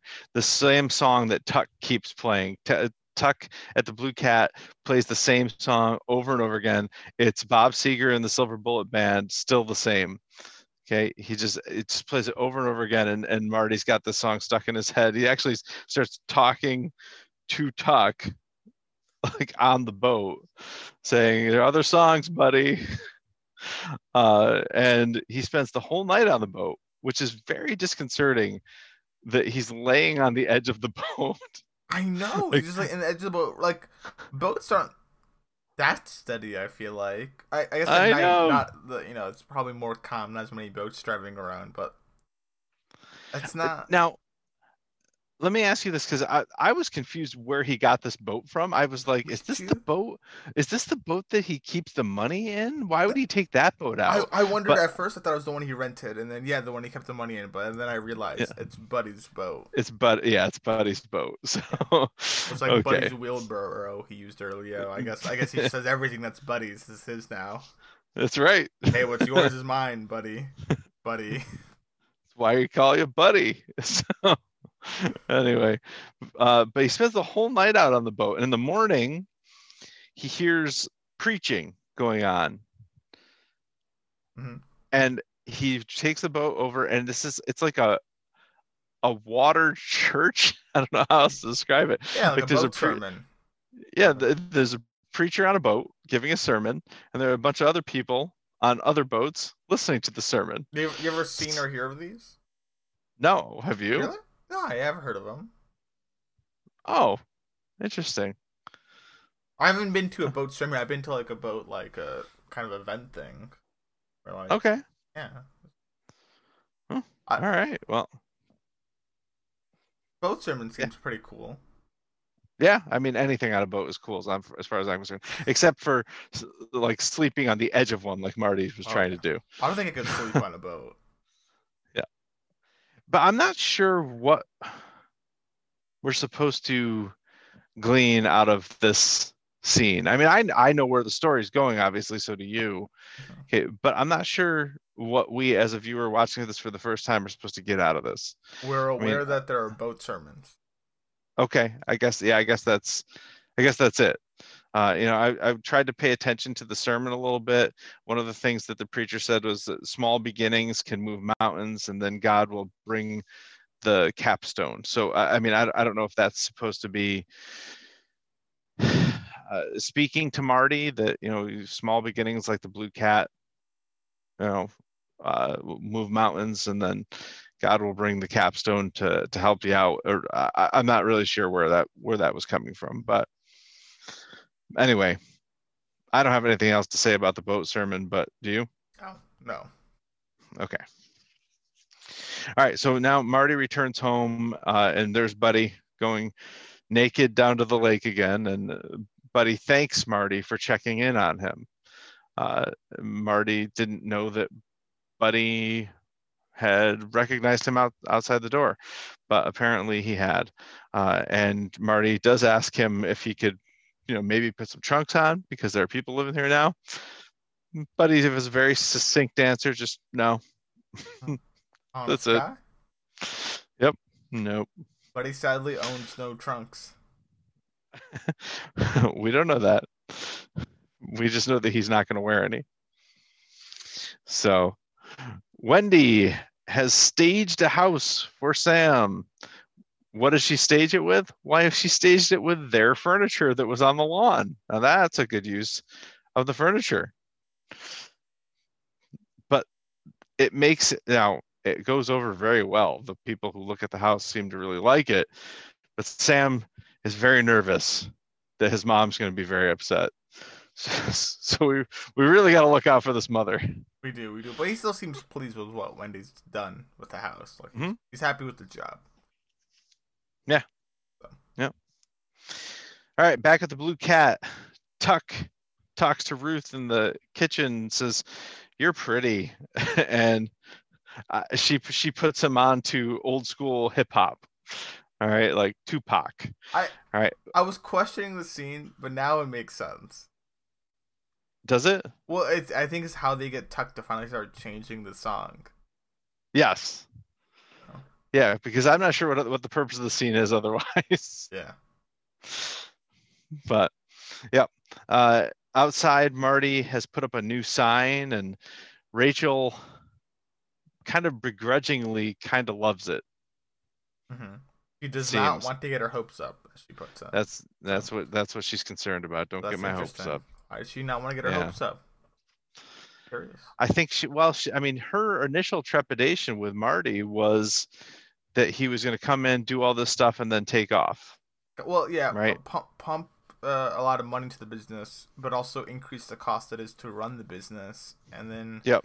kind of keep um Rachel in a kind of rat race like situation where yeah she's making more money, but she has to pay more money to uh, Marty, so she's stuck. Yeah. and also maybe at a point she claimed that um be forced to like uh be foreclosed on her mortgage and Marty would blah blah blah all this other stuff that basically ends with her not having a business and Marty making a profit at her expense. Yep. So. yeah exactly well hey you know what wendy finally found the ice cream and a dead possum which she promptly brings to the With vultures, with vultures. oh yeah turkey vultures swarming on the possum that's how she knows it's there okay and she brings that dead possum in her car with her bare hands swings it around and chucks the possum up onto the roof where wyatt and three are hanging out and says if either of you f with my daughter or come near my house again it'll be you the vultures are picking at. Which Reasonable. is an interesting threat. Uh-huh. Interesting threat. I mean, it's it's kind of funny because by the end of this episode, we know that Ruth is planning to kill Marty. But here Wendy is threatening to kill Wyatt and 3. Possibly even planning. Yeah. But she she committed the classic blunder here though. When someone when someone puts a dead possum in your yard and you have to drive it back to their house to throw it on their roof, you always put the ice cream in the freezer first. What was she thinking? I was to say though, how could that ice cream have like fully melted? Like when when Charlotte complains about this melted ice cream, like is it fully melted? Is it just a little melted? I like my ice cream a little melted. Come on, Charlotte. yeah, Like, soft this, ice cream. this is the adversity we're talking about here, Charlotte. You've got to get through this, okay? Yeah. You got to Yeah, this, these are these are champagne problems. champagne problems. I've never heard of that. I also don't get it to be honest. they're, they're first world problems. That's probably a, a, Oh, a better that makes, ah, yeah. okay, yes, that makes sense now. Okay. Yes, yes, exactly. All right. So, uh, speaking of Charlotte, she poses for a selfie with the ha- with the caption "Loving the Ozarks." So And then makes Obviously. after after smiling for the picture, yes. right? So Also, a social commentary the show's become. Yes. what do you mean by that? I was just looking at social media, like happy on the post and sad, Mhm. really. Like, Yes, exactly, wow. exactly. Who is she trying to impress? We don't know. Everybody who's not in her family. maybe uh, Bob Sager? Bob Seger. Bob Seger, maybe. Maybe Bob Seger, because that's what Marty's doing in the bed, reciting Bob Seger. And he keeps and he says, now actually, I should look up the lyrics to this song, I, which I, I should have done this before. But the, the thing that he keeps saying to Wendy is, I have to be somebody else. I have to be something else. Okay. I wonder if that's a lyric in the song. he does say that. It wouldn't surprise me if that's a lyric in the song. Know Yeah. has good taste in music? Seger's. I. I don't know. What was the title of the song again? Uh, still the same. Still the same. Still the same. Yep. Uh, I'm. I don't see it as a, as a lyric. I mean, the some of the lyrics are, "And you're still the same." You know. I don't know. I, it it doesn't seem like this is the lyric from the song, but. You're still you're still the same, moving game to game. Some things never change. You're still the same, still the same. Anyway, so I mean, maybe he's hearing the song tell him over and over again, "You're still the same," and he's realizing, "I can't be the same. I need to be something else." He says, "I need to take the fight to them," and he then goes to the strip club. hmm Okay, so apparently this is him being different and taking the fight to them because he tells the stripper, "I want you to to look me in the eye and keep dancing, and I want you to tell me about your boss." So that's that. Yeah, already We getting don't- information. Yeah, we don't know where this is going. We just know that maybe this is part of him being something else. hmm All right. What do you think he meant by that? I need to be something else, and then going to the strip club. Uh, maybe maybe he's uh, referring to the fact he can't just be like a, I guess like a idle investor at a blue cat. Like he, I mean, he said it before regularly. he- the blue cat's not enough. Yes. The amount of money he's got to push through. So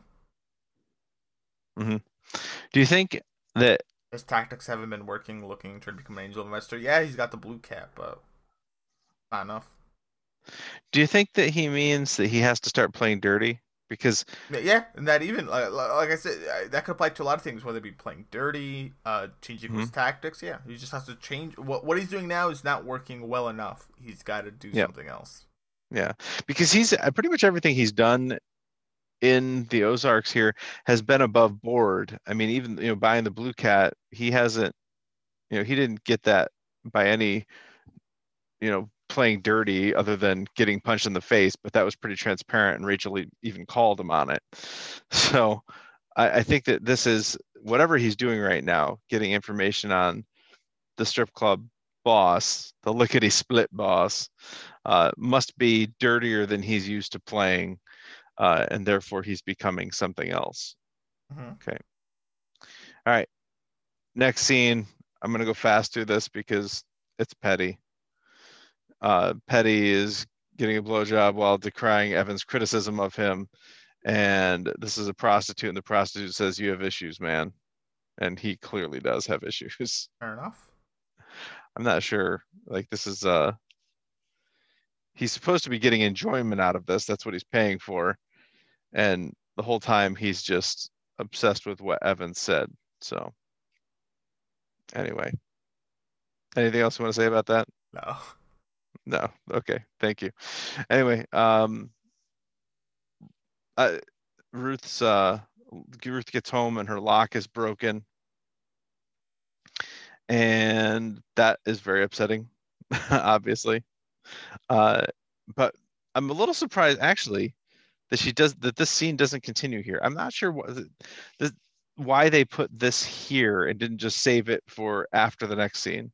Just just to really, just to really, you know, hype up the viewer. Oh, what what have they done? What's happened with the money? Yeah, I guess. I mean, but the, all we see is that Ruth is home and the lock is broken, and that she is she is upset. Okay, because then we go back to the Byrde residence where Marty is home now. He's returned from the strip club, uh, and Char- he and Charlotte uh, are both feeling a little insomniac. Insomniac is a noun. How, how would I use it as? I don't know. eh, Yeah, the, neither one of them can sleep. Anyway, I don't know if it's plural like insomnia. Who knows? Yeah. They uh, they have a little heart to heart on the couch that's out on the lawn. Mhm. and Marty says, "I don't expect you to forgive me, but I'm trying to make everything right."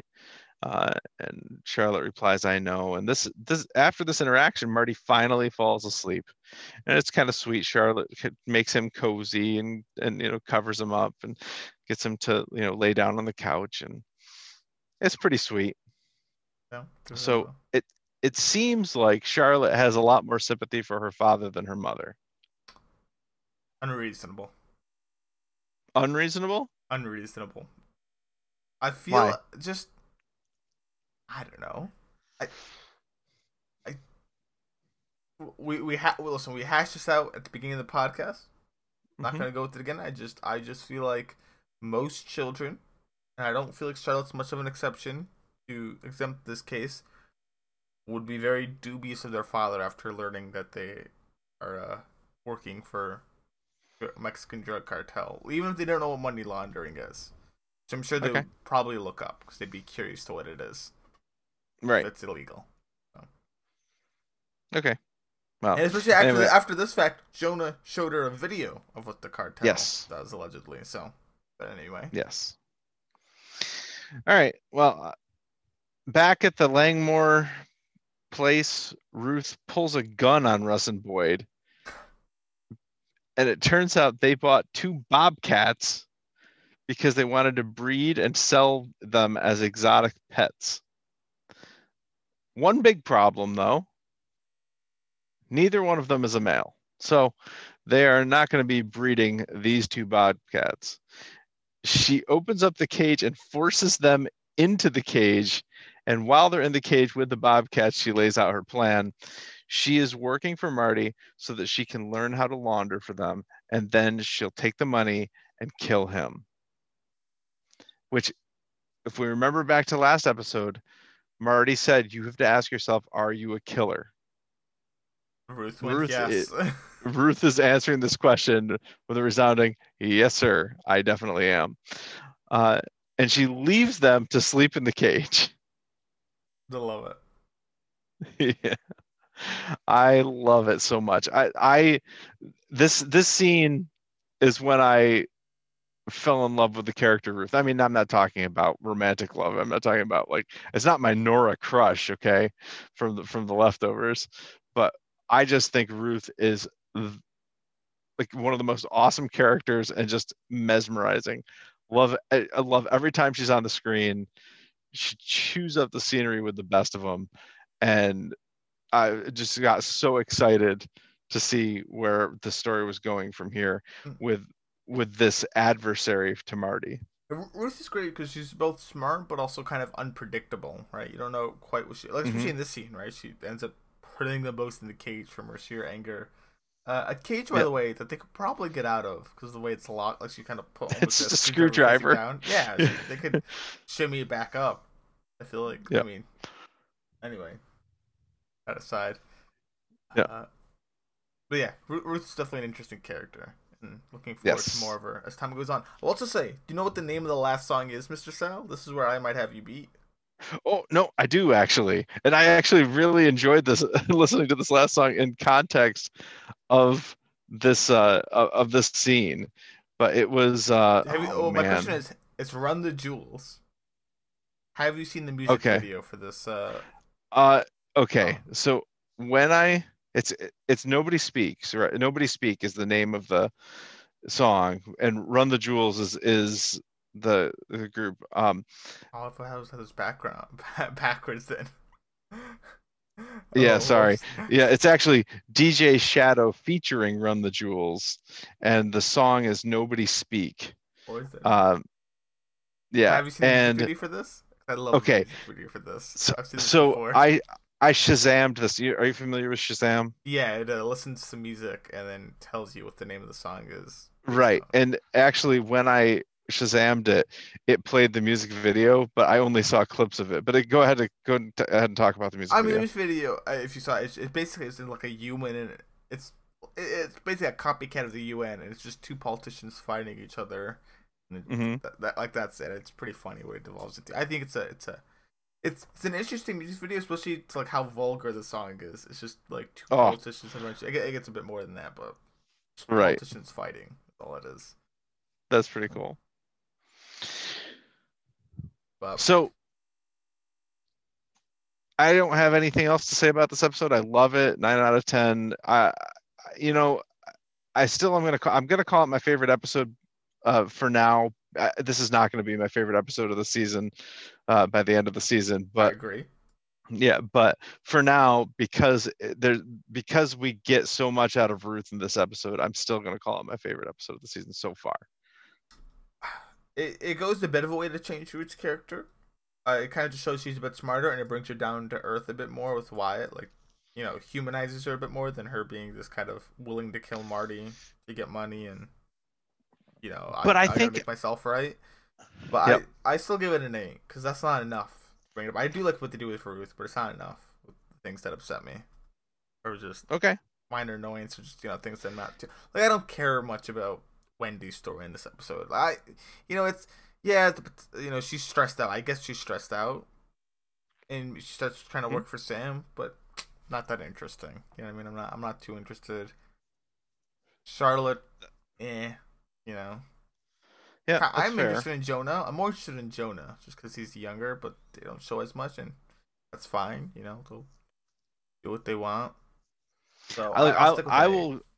I will give you that Wendy's story is less interesting in this one. I actually really like Charlotte's story in this one. I like Jonah's story. I like Marty's. Love Ruth's. Uh, I can always do without Petty. I'll definitely say Ruth is the best. Oh, for sure. I, will agree so, on that, certainly. So, any episode that Ruth highlights, I am, I'm down for. So, but like I said, this is not going to end up being my favorite episode of the season. Certainly. But, but for now, with this much Ruth, it, it it's it's my favorite so far. I love she's just she's so smart. She is such a great foil.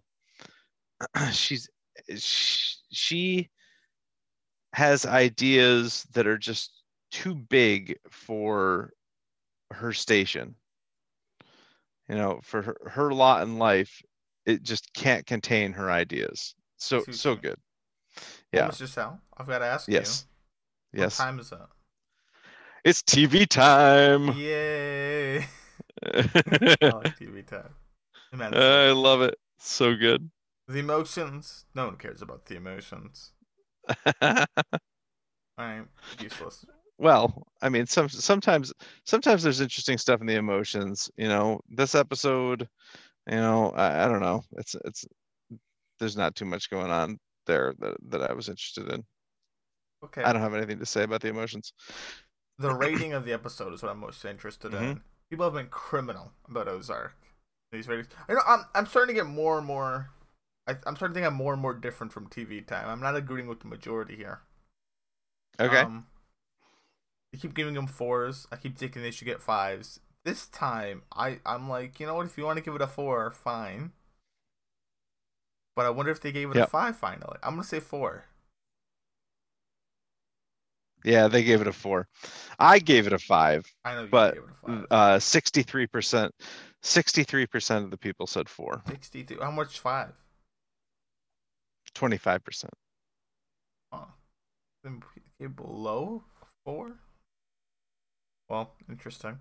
Uh, a most interesting character. It's gotta be in my eyes between Marty and um Ruth. I feel like should, I would put Ruth, but I understand if people put Absolutely. Marty. I I said Ruth for sure. I would agree with Ruth. I feel like the people put Marty though. I'm gonna go The with pe- the people put Marty seventy percent. seventy percent Marty. Yep, He gets more screen own- time than Ruth, but Ruth's Yep. stuff's more interesting than Marty's. Come on. for sure. This is the least interesting Marty I've seen. That's part of the reason why this gets an eight in my eyes. Like if Marty was more interesting, definitely would could have upped it more. But So so yeah, this is this is what I mean by the structure of the season. Like the, it starts out episode one is all Marty, the very yeah, little else. Marty. Yeah, I agree that. Right. You know, and, and he gets he's less in episode two and even less in episode three. Meanwhile, we're introduced to just how prolific Wendy can be in episode two and just how prolific Ruth can be in episode three. And Yeah, I love even that. more of the Langmores too. Yeah. Yes, yes. Uh, Ruth was second with 17%. That's criminally low. That's criminal. That is, that is yeah, disappointing. totally. it is. I'm not pleased with that. Yeah, no, me neither. Well, it is what it is. I Yep. I, I, I hope to see a day where there's a full consensus between me and uh, the TV time for Ozark. That's yet to happen uh, for either of us. So Yep. we've always disagreed because we've given the last two episodes fives. They gave them fours, and then in this case, we both disagree on the best or most interesting character here. yes, indeed. Well, folks, that's uh that's all we have to say about my dripping sleep. Uh, if you would like to contact us, it's showhopperspodcast at gmail.com. We appreciate your five star reviews and ratings. We appreciate any sharing of the podcast that you might do. And of course, we appreciate uh, you uh, subscribing as well. Uh, we will be back next week to cover episode four Tonight We Improvise. This would be a good time to tune out unless you want to be spoiled.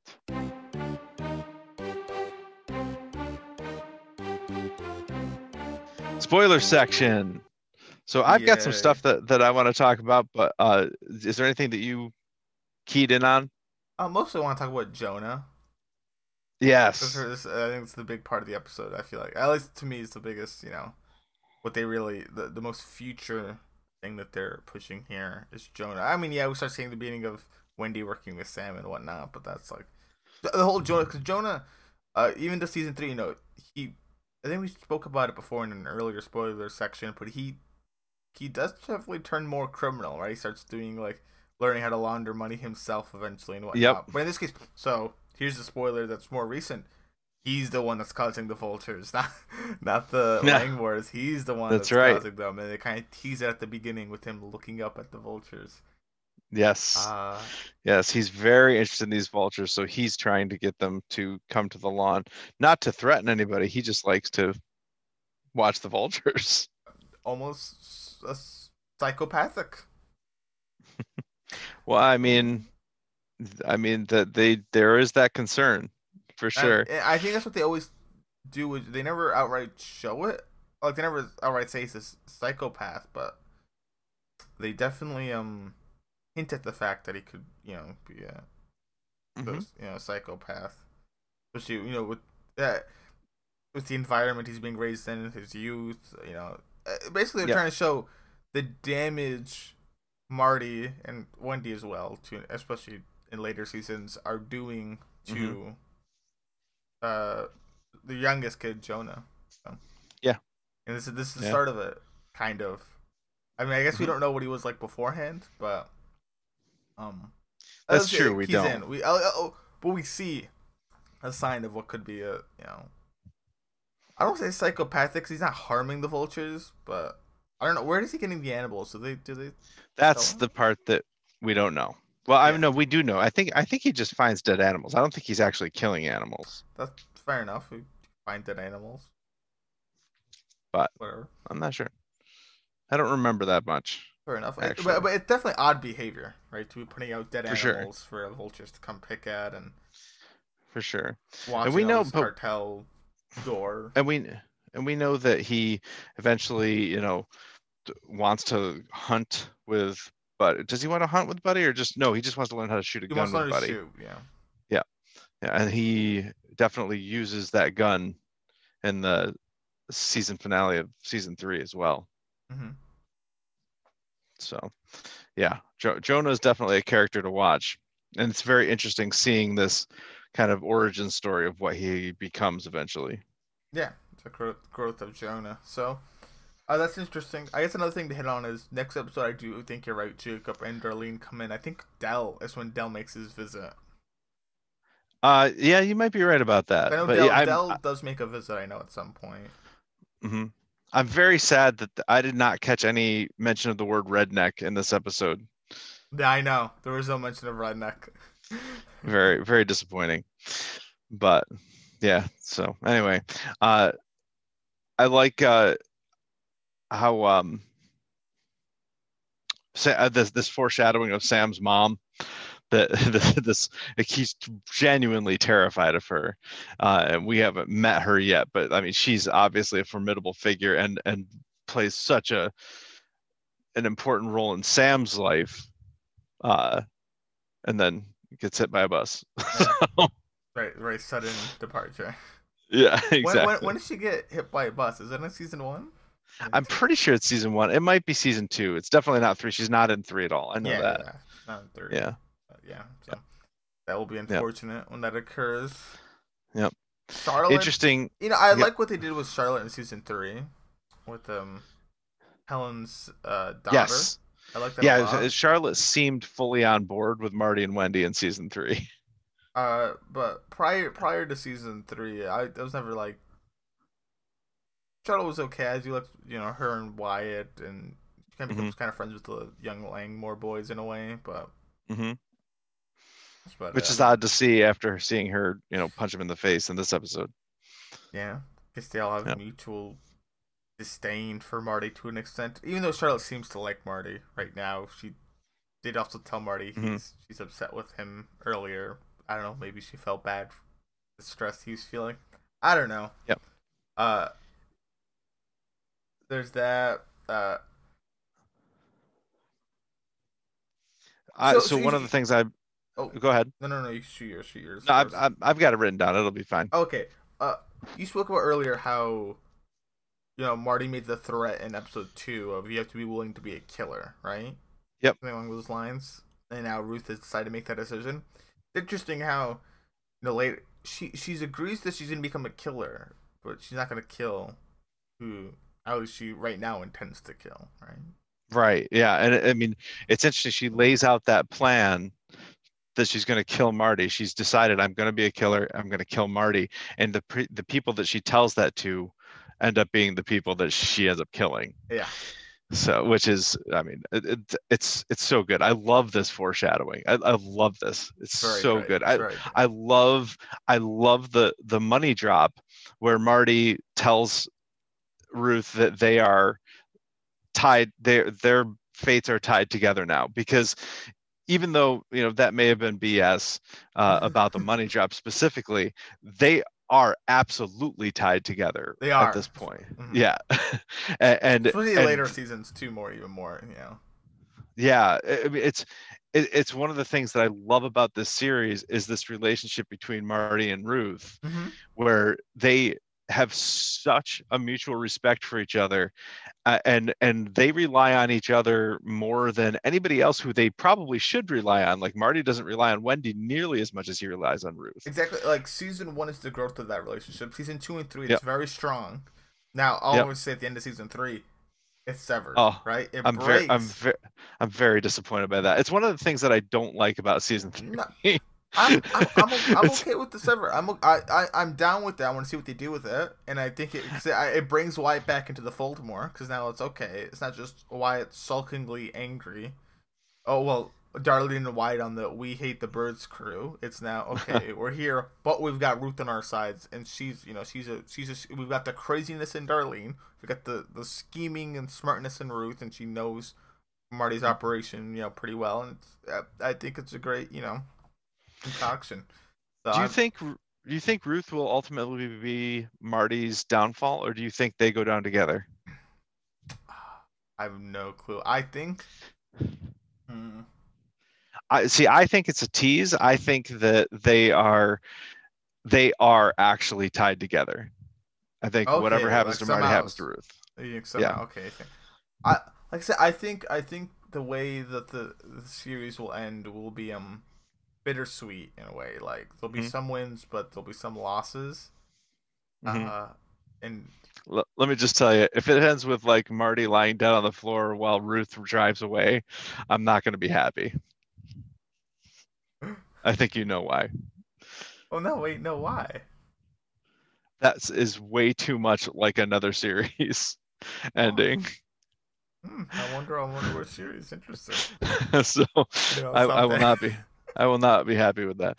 Uh, but but I I love this is I thought this is a great setup episode for that relationship between Marty and, and Ruth. Not not a romantic relationship, by the way, folks. Uh, obviously, uh, you know if you're listening to this, you've already seen the whole thing through, and you know that's not the case. But Or just the relationship that they have. or you're one of those sick people that don't care about spoilers and watch the series Oh my God. Which That- I've that people like that, and I- actually me too. I don't know how I you know. do that. I've I've I've I've, I've seen people right. I remember uh, not too long ago, someone was watching Dexter, and I introduced it to them. They were loving it, and they like they asked me things like, "Does this the so and so die?" I'm like, "I'm not. I'm not gonna tell you." They looked it up. Oh, oh, yep, they died in season seven. Okay, I'll, I, and they like read up all about it the wiki. I'm like, okay. And they're like, Oh okay, my I'll God. keep watching. Um, you just uh, you saw a critical character dies in season seven. You're just okay with that? Yeah. And they're like, oh, oh, they die at the end. Okay, keep watching. like how? I don't know how you do that. You just look at it up. Oh spoilers. man, seriously, that I, I don't get that at all. No. But, yep, and of course, um, the boat church we we know is that is the big play that Marty makes in this season that really instigates all of the action that follows. Uh, you know, the, th- all the action that happens in the season and the, and the climax of it is because of the boat church. So that- can you remind me on this? Cause I can't. Remember. I know. I know it has to do with the boat church, and that's where they teased it. But I don't. I don't remember what he does. I know. Isn't he sneaking something through the boat church? yeah, he tries to launder money through the boat church, and how though? uh, I don't understand how he. la- I don't. I don't understand like the methodology he- behind it. I think it's a it's a an investment just like the blue cat. Like it's Okay. he's he's going to give money to the boat church, and uh, but the problem is that the boat church is already being used as a drug running front That's what it was. Okay. Yes. Yes. by Jacob and Darlene. Mhm, Yeah. Yeah, that's what it is. That's where the butt heads. So yes. that so that's where his his fates become tied to the to the uh, what is their last name? Jacob and Darlene Snell. Yeah. The Snell. Snells. Yes. Yeah, Snells Okay, so so yeah, his fate, you know, he becomes tied to the Snells here uh, through this, and then obviously we know what the Snells do to Del at the end of the season. But um, and the only the only other thing that I wanted to mention uh, was the possum on the roof because th- that I don't know if you remember this that that is used against Wendy in the trial for Mason's baby in season three Yes, I remember. I remember that. so yeah when when wendy is trying to get custody of the baby from darlene Because Wyatt is with Darlene here.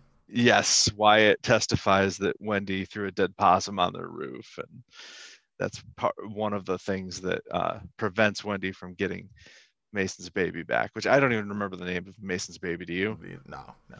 Okay. When does uh Buddy become more of a buddy? Uh, I think. Um, let's see. Well, uh, def- for Jonah, it's definitely this season, and it's probably, yeah. and I think it's pretty soon. I think he becomes more involved, like he becomes fully aware of and involved in the business. I think in season two, because yeah. that's when the Kansas City mob comes into play, right? Yeah, yeah. Which is great, by okay. the way. I love the Kansas City mob. Oh yeah, absolutely. Uh, yeah, I do yep. like Buddy. Me too. Yep. Uh, all right. Well, that's all I have. How about how about you? Yeah, no, I'm I'm out. Okay. well, this was this was fun, and uh, we'll look forward to next week when we talk about season episode season one episode four. Tonight we improvise.